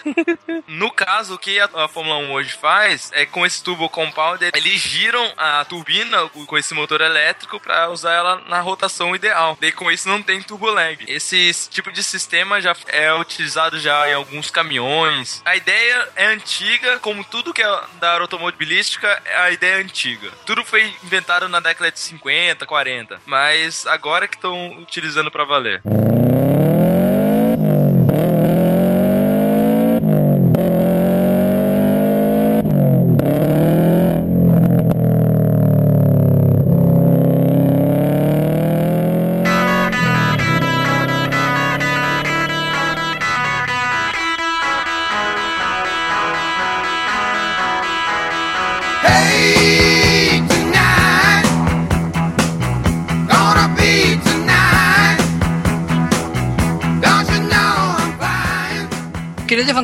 Pergunta aqui, já que a gente tá falando das mudanças dos, dos carros, né? Pra todo, todo ano ela tem mudança nas regras, nas regras e nos carros. Por que que acontece essas mudanças? Qual que é o objetivo? Eu sempre escuto comentar que, ah, um é pra aumentar a competitividade, porque, ah, o pessoal gasta menos pneu, o pessoal gasta menos motor. Aí, as equipes menores têm uma maior chance de competir com as equipes maiores, porque elas não têm tanto um budget não tão alto assim, né? E a outra é por é por causa da segurança dos, dos pilotos, né? S- são só esses dois principais motivos ou tem alguma outra coisa por trás que vocês conhecem? A grande verdade é que eles mudam as regras pra dar um desafio. Se você não mudar as regras, o jogo não muda, vamos dizer assim. Então, é também pra diminuir custo, mas toda vez que você diminui custo pra gerar, o- pra desenvolver o novo, você triplica os custos. Então, não funciona tão bem, mas pra, por segurança é verdade. Por exemplo, esse ano tem uma regra nova de segurança, que é o bico. Se você for ver, se você ver a corrida, você vai ver que os bicos sempre são bem baixos. Eles estão falando que agora estão apelidando de aspirador de pó esse negócio, porque ele tá parecendo um Isso, aspirador de ou pó. então o bico chupeta, ou bico dildo.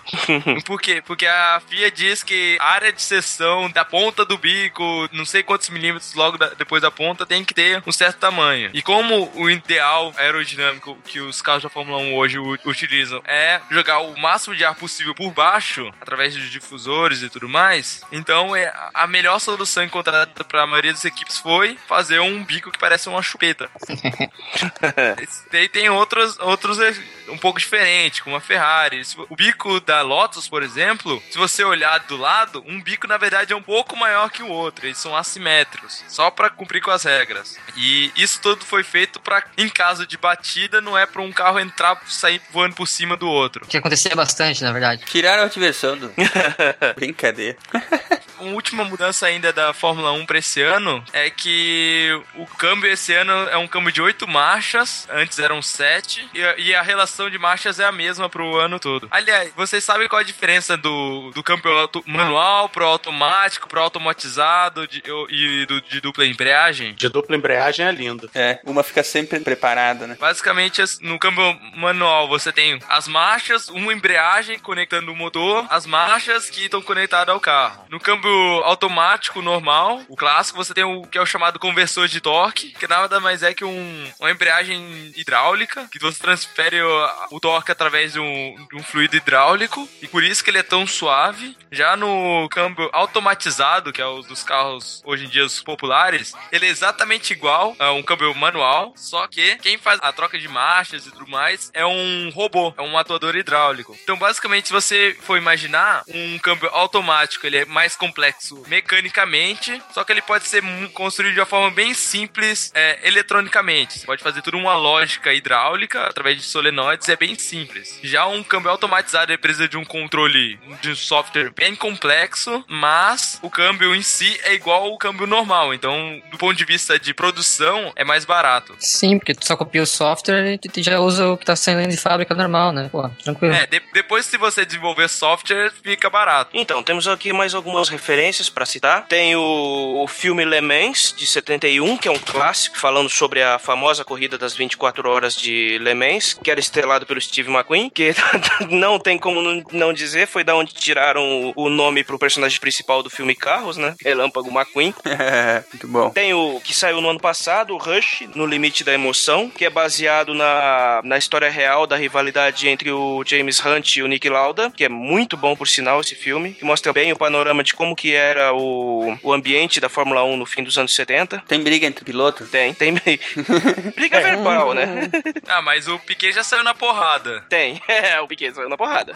o Lauda e o Hunt, eles, eles eram amigos, mas eles eram rivais, mas acima de tudo eles eram amigos, cara. E dá pra ver muito da, da relação que eles tinham dentro das pistas, mostra o acidente gravíssimo que o Lauda sofreu e o retorno dele à pista ainda todo ferrado. Esse filme é muito bom. E tem aqui também uma dica de jogo que, pra quem foi criança nos anos 80, todo mundo conhece o famoso Super Trunfo, que era aquele joguinho de cartas que vinha com vários, várias informações sobre carros, informação de motores e outras coisas, né? Esse é o Super Trunfo original, aliás, né? Que era, que era de carros. É, o original era de carros. O primeiro Super Trunfo que foi feito era de modelos de carros. Depois que tiveram algumas variações. Então, fizeram duas versões online do Super Trunfo. Uma sobre equipes de Fórmula 1 e outra sobre os pilotos de Fórmula 1. Vai estar no post aí. é um são dois joguinhos de browser. Dá pra todo mundo jogar e conhecer algumas coisinhas sobre a Fórmula 1. Cara, esses de equipe de Fórmula 1 é, é muito bom, cara. Joguei bastante. enquanto fazia, eu joguei bastante esse da equipe enquanto eu fazia a pauta. É bem engraçado, era muito legal. É, eu queria dar só uma dica também, um documentário que é o Closer to the Edge, do TT Trophy. Não sei se vocês conhecem o, o TT Trophy, que é uma corrida de motos na ilha Isle of Man. Já ouviram falar? Já, já ouvi falar, já. Se vocês querem ver o que é ser macho, macho, macho, macho de verdade, Não fala assim, que eu fico emocionado. que é TT de Titanium Testicles. É, Você tem que assistir o vídeo, os vídeos disso, só procura TT Isle of Man, veja o vídeo e você vai ver o cara voando a 300 km por hora do lado do muro. Qual que é o nome do documentário? É Closer to the Edge. Acho que nós podemos ir agora para as curiosidades e as intrigas e as brincadeiras lá com o- no circuito, né? Vamos começar falando sobre a- os caras que gostavam de brigar nos anos 80. É, não. Fiquei cena, por exemplo. Cardoso, conhece alguma história boa desse, desse povo aí que saía do carro e corria atrás dos, dos, dos, dos outros pilotos? Cara, teve uma briga do Piquet uma vez que um novato, o, o cara deu uma fechada nele na incompetência. Eliseu Salazar. O Piquet saiu, os dois, os dois saíram, foram pra caixa de birita. o Piquet saltou do carro, puto. Ele, e ele não esperou nem o outro tirar o capacete. Ele saiu dando porrada no capacete do outro com as duas mãos. Parecia o Stig, o Stig nervoso.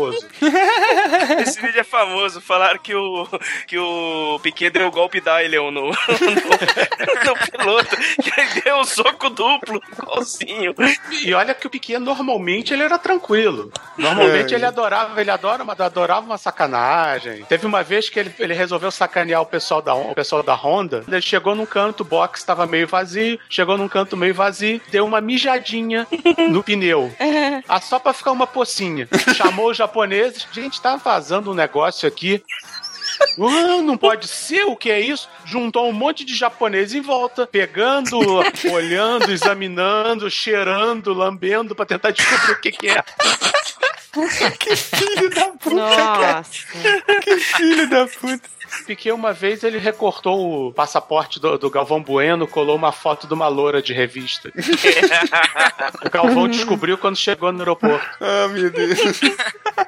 Sensacional, cara. Tem uma lenda do Piquet, ó, vê, vê se isso aí corresponde. Diz que logo no, no começo da carreira dele, ainda quando eles corriam assim, esse- eh, os campeonatos mais simples aqui do Brasil, né? Diz que eles foram pra, um, eh, pra, uma, pra uma corrida de Kombi, chegaram lá, tive- o motor do, do carro não funcionou, eles tiraram o motor da Kombi, colocaram no carro, eh, ele correu a corrida, venceu, e depois eles tiveram que tirar o motor do carro e pôr de volta na Kombi pra poder voltar.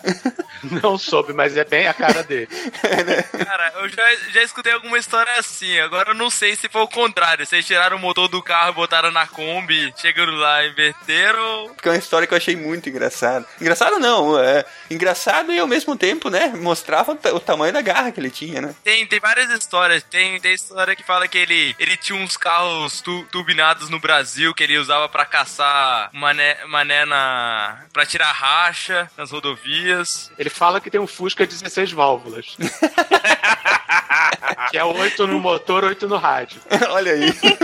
Mas o, o- esse pessoal era tudo maluco, cara. Teve uma vez, teve uma vez que o ele foi chegar no- aqui no Rio num restaurante, na época de, de Grande Prêmio Brasil. Não sei se eram antiquários, algo assim. Um daqueles, não, era um daqueles restaurantes, daqueles bares restaurantes metido a besta no, em Ipanema. O que que aconteceu? Todo mundo barrado. Segurança chegou eu, não, vocês estão de tênis. De tênis. Você não pode entrar de tênis. Que é a grande babaquice é a cara do Rio de Janeiro. Um lugar que faz 40 graus e todo mundo só anda de, de calça, terno e paletó. Sei que aí chegou o dono, reparou que o segurança tava barrando metade dos pilotos de Fórmula 1, que ia ser um desastre pra casa. Aí falou: não, olha só, a regra é a seguinte: corredores podem andar de tênis. Mudou a regra na hora. É. Cara, abriu uma exceção, né, mano? Vocês podem, os outros não. O Senna também era um sacana de marca maior. Ele tinha fama de bom moço, só que ele, ele colocou sonífero na laranjada do Galvão Bueno. Esse fez um bem pra todo mundo, né, cara? Teve um grande prêmio que o Galvão teve que brigar pra ficar acordado. Teve um dia, teve um, um grande prêmio em Mônaco que eles estavam numa cidade não sei aonde e tava dando a hora de começar de chegar de chegar pra corrida e nada do e o Senna tava o Senna, o Galvão e mais não sei quem. E aí não, não, tá tranquilo, vamos lá, vamos lá, a gente chega. Mas como? A gente pega o helicóptero? A Senna, não, a gente vai dirigindo. Os três alugaram carros, saíram desesperados pelas por aquelas ruas tortuosas de Monte Carlo, destruíram os três carros. Depois foram devolver. Olha, só tá meio. A gente teve um arranhãozinho, mas tá tudo bem, né?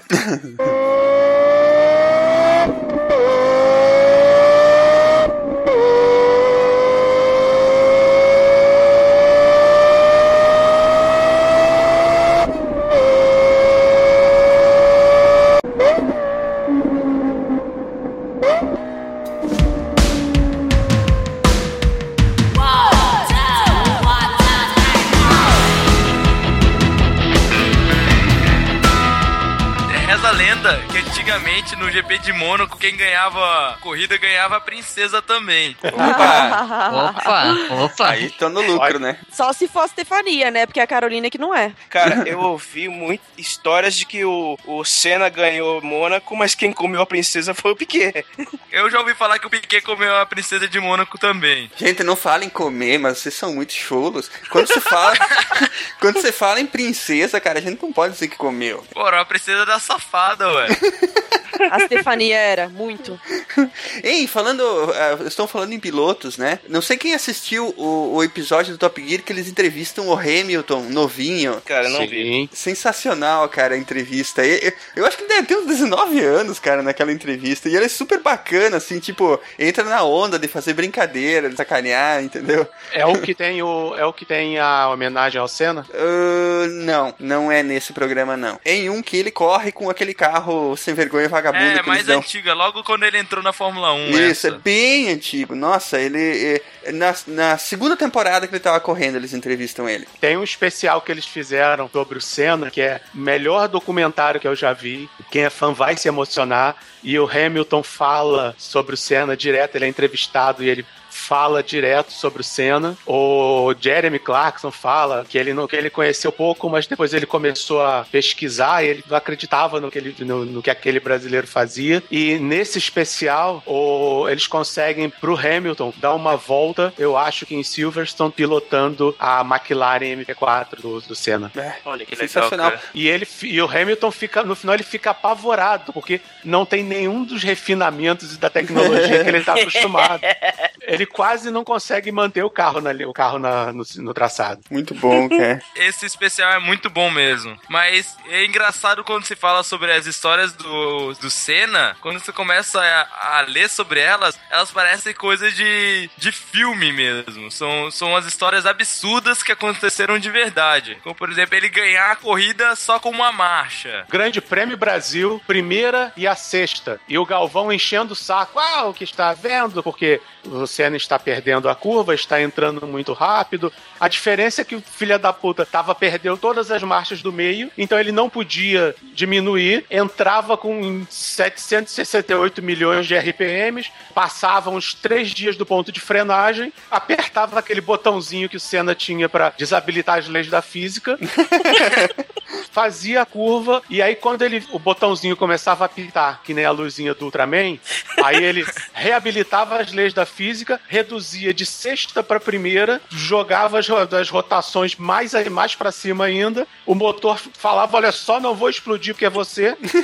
e ele fazia, ele fez isso em tudo quanto é volta, do- tudo quanto é curva e não sei quantas voltas. Ele tinha um campo de distorção da realidade também, né? Exatamente.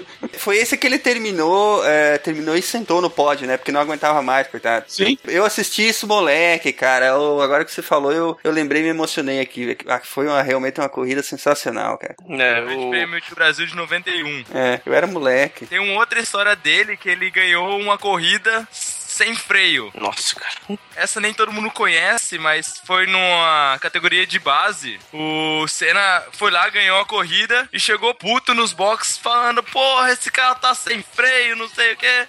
O chefe de equipe falou: Senna, você tá maluco, você acabou de ganhar a corrida, como assim você tá sem freio? Ele falou: Não, vai lá e confere. o cara chegou lá, o disco de freio congelando. Nossa, cara. Com a corrida era uma, uma pista de alta velocidade, ele, sei lá como, ele apertou o botãozinho de desligar a lei da física e deu um jeito de fazer a corrida sem, sem freio. Ele foi segurando no motor, cara. É, freio motor, freio motor. Freio motor. Teve corrida dele que ele que, que começou a chover, ele, ele, ele diminuiu o tempo. Ele não gostava daquele traçado, daquele traçado na, daquele traçado seco, só que molhado o traçado ficou mais simpático. Ele falou: ah, dane-se que você tem que fazer um tempo mais lento quando chove. E começou a fazer tempo mais rápido. Ele é sensacional mesmo. Tem também a classificação em Mônaco, em que ele fez um tempo de da classificação dois segundos mais volta no- em cima de um tal de, de Alan Prost. Não sei se vocês conhecem ele. Dizem que ele é mais ou menos assim com o piloto. Mais ou menos. Mais ou menos. Mais ou menos. Pra tomar É dois foda. segundos do companheiro, né? Tem que ser mais ou menos, né? Não é possível.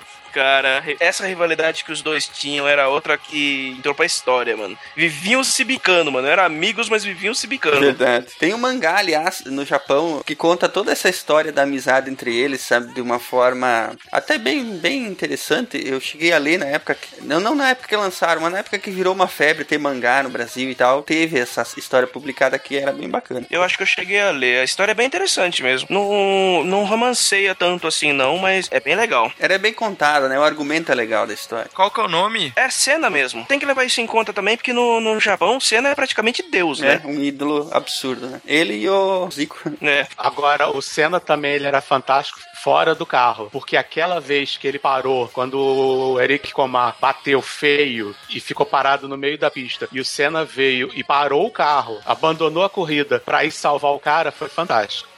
A cena mais triste que eu já vi na Fórmula 1 é uma de corrida mesmo, que o de um piloto que bate, o carro dele capota e o e pega fogo. Acho que se não me engano é o Não foi o Gilles Villeneuve? não, do Gilles Villeneuve só sai voando. Só sai voando. Só É. isso, só.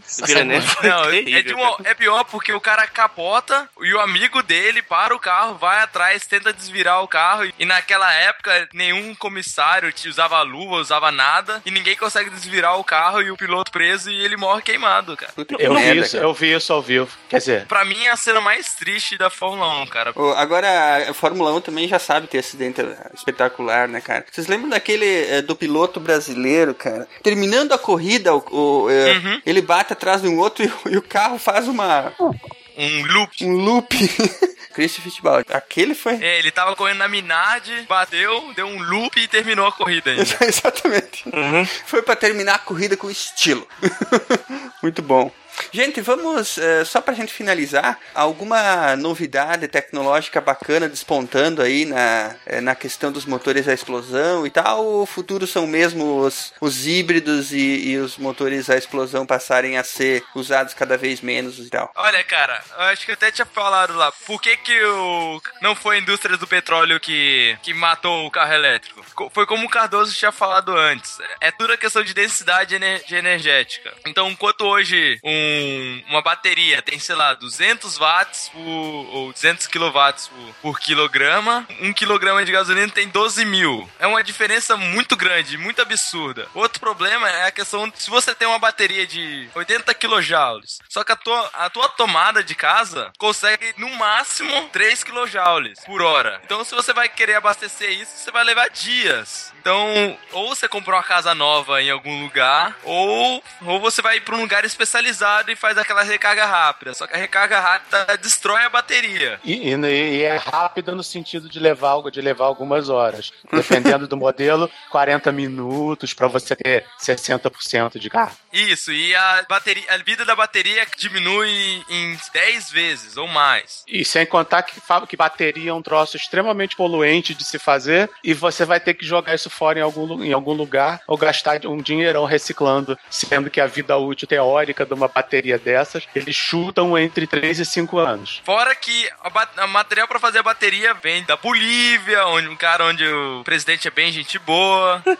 Foi tão gente boa que roubou a refinaria nossa. É, e o outro detalhe, a energia tem que vir de algum lugar. Você vai estar, ah, não estou queimando gasolina. Aí do lado tem uma termoelétrica que queima filhote de panda. Não adianta.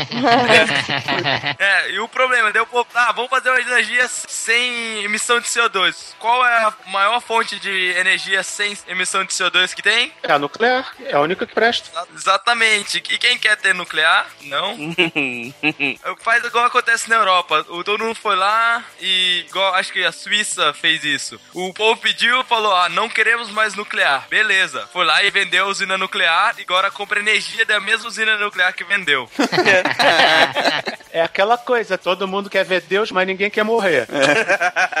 Na hora que o, aquecedor não funcionar, que o ar-condicionado não, funciona, não funcionar, o pessoal vai, vai perguntar, mas eu quero energia. Eu vou falar, não tem, desculpa. A gente tem, tem lá os cataventos que estão quebrando, estão quebrando um galho, só que vocês, todo mundo ligou a televisão para ver a Copa do Mundo, não tem como a energia dos cataventos ser, ajusta, ser ajustada, então teve uma queda geral, uma queda geral que deixou o país sem luz. Isso já é muito sentido agora, né, cara? Assim, na- nessa época começou esse verão louco aqui, que, pô, calor infernal, o aumento de consumo aumentou muito. Eu não sei aí pra cima, mas aqui pro sul, cara, começou uma queda de, de, de, energia, sei lá, dia sim, dia não aqui. Agora já tá bem mais, mais estabilizado, mas pro final do ano, início do ano, tava horrível, cara. Mas aí, no caso, é incompetência mesmo, porque com a hidrelétrica você tem como regular a saída de energia, a saída de energia e suprir esses picos de, esses picos de demanda. Pô, o seu Mário mora lá no Itaipu, cara, lá na cidade dele cai a energia toda hora. Ué, não precisa tanto. Tem um, um o maior parque eólico brasileiro no Nordeste é cercado de cidades que não de,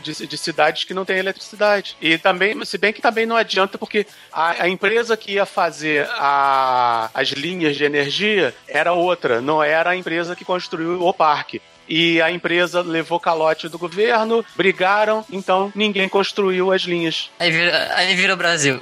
É, você tem um parque, um parque, um parque eólico gigantesco que não gera um microwatt de energia. Que beleza, só Brasil mesmo. Vocês falou do híbrido, mas a, a grande problema, mas o que se fala aqui na Europa é que na Europa tem um prazo que, teoricamente, para 2020, a emissão de CO2 média das fabricantes tem que ser em torno de 95 gramas de CO2 por, por quilômetro. Só que nenhuma montadora hoje tá nem perto disso. E ninguém faz nem ideia de como vai chegar. Isso está complicado porque que as montadoras tá- agora estão sendo obrigadas a, a, produ a- a produzir um máximo de emissão e isso bate com o número de. Para contrabalancear isso, eles têm que produzir X veículos com redução na emissão. Só que como é que você vai explicar isso se você é uma Maserati?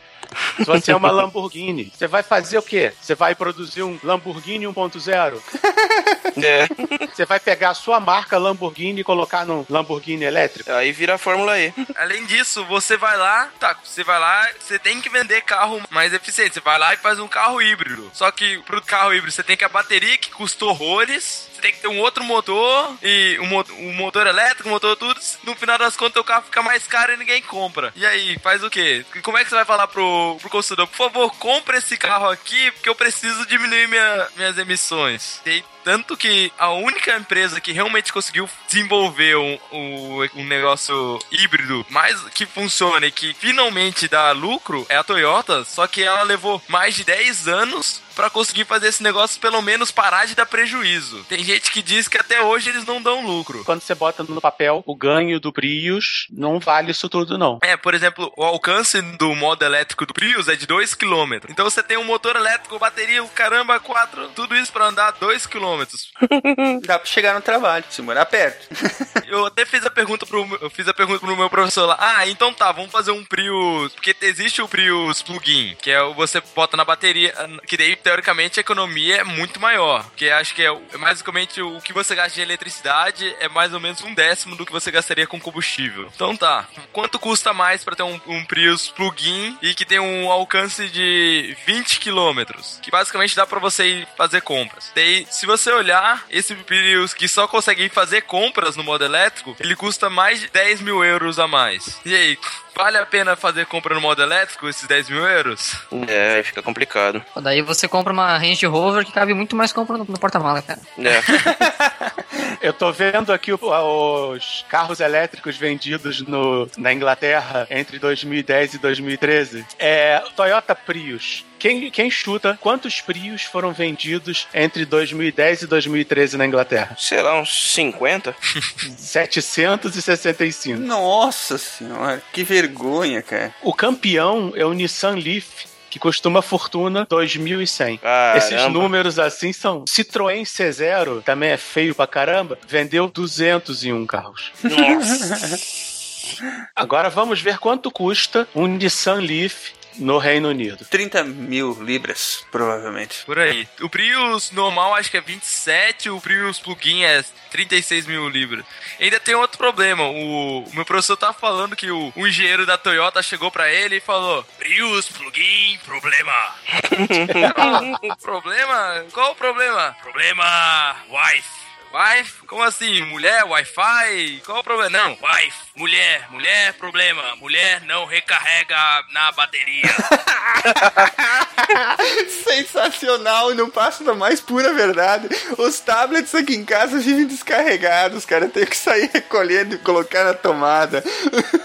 É, o problema é a My Wife. A mulher não tá acostumada a, a plu- a plugar. O máximo que ela sabe é que se o carro parar de andar, ela tem que botar gasolina. Se ela tá andando e botando gasolina e depois reclama, ah, meu carro não, não consigo nunca entrar no modo elétrico, não sei porquê.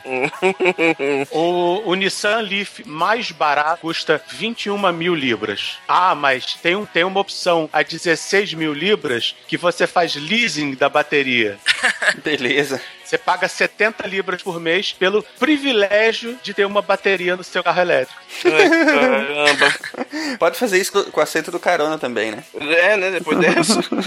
Tecnologia do futuro muito mais legal que eu acho que vai chegar, não vai demorar muito tempo, é carro que dirige sozinho. Porque hoje em dia, hoje em dia já tem a tecnologia, a Mercedes, eu acho que o Mercedes de último, o Classe S, ele já consegue, tanto que a Mercedes, pra comemorar o aniversário dela, ela fez uma viagem de não sei quantos quilômetros com um carro totalmente automático e funcionou certinho. Um dos únicos problemas que ele não tá em produção é porque não tá regulamentado. E o que acontece se, se der um acidente? Quem que você vai culpar? O, o desenvolvedor, a, a companhia, o, o governo que fez a, a faixa e pintou errado? Quem É, o que a condutor culpa não tem como culpabilizar, né? É, é Ah. complicado essas questões.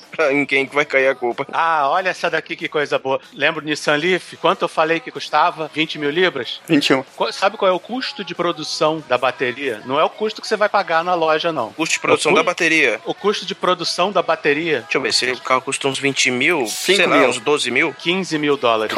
Nossa! Da onde que os caras tinham isso, cara? É o truque é que a bateria de carro elétrico, ela usa um fluido chamado tinta de impressora.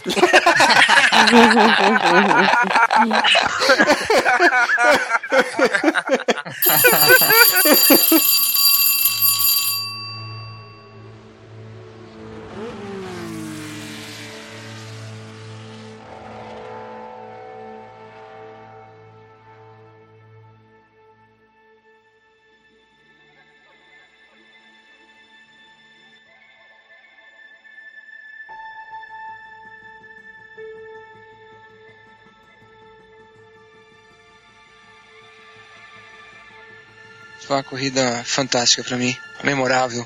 É um dia que vai ficar na minha memória por toda a minha vida, com certeza. Eu tive uma corrida muito difícil, no início com problemas de pneu.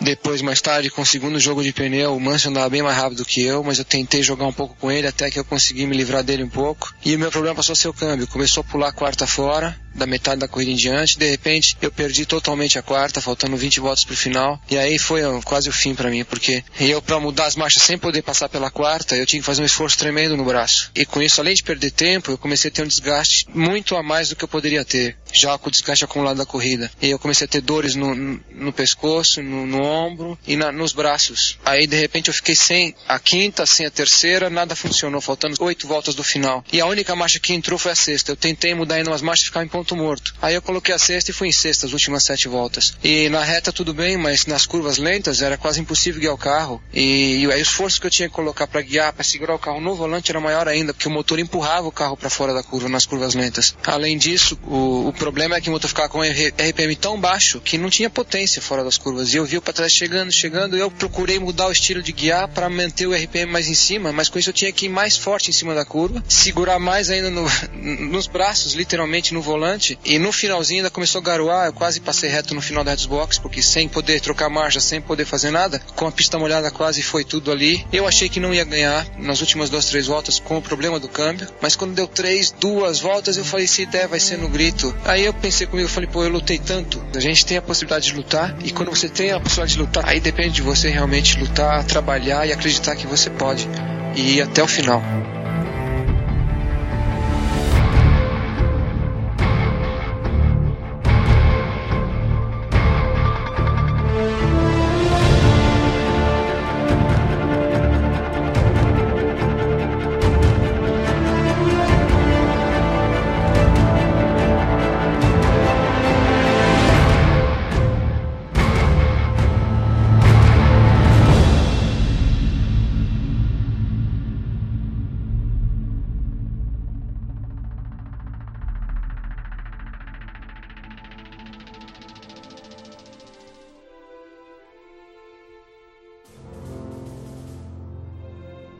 Se a ciência não for divertida, então alguma coisa é errada. Tem que ser divertida, a coisa mais divertida que tem é a ciência.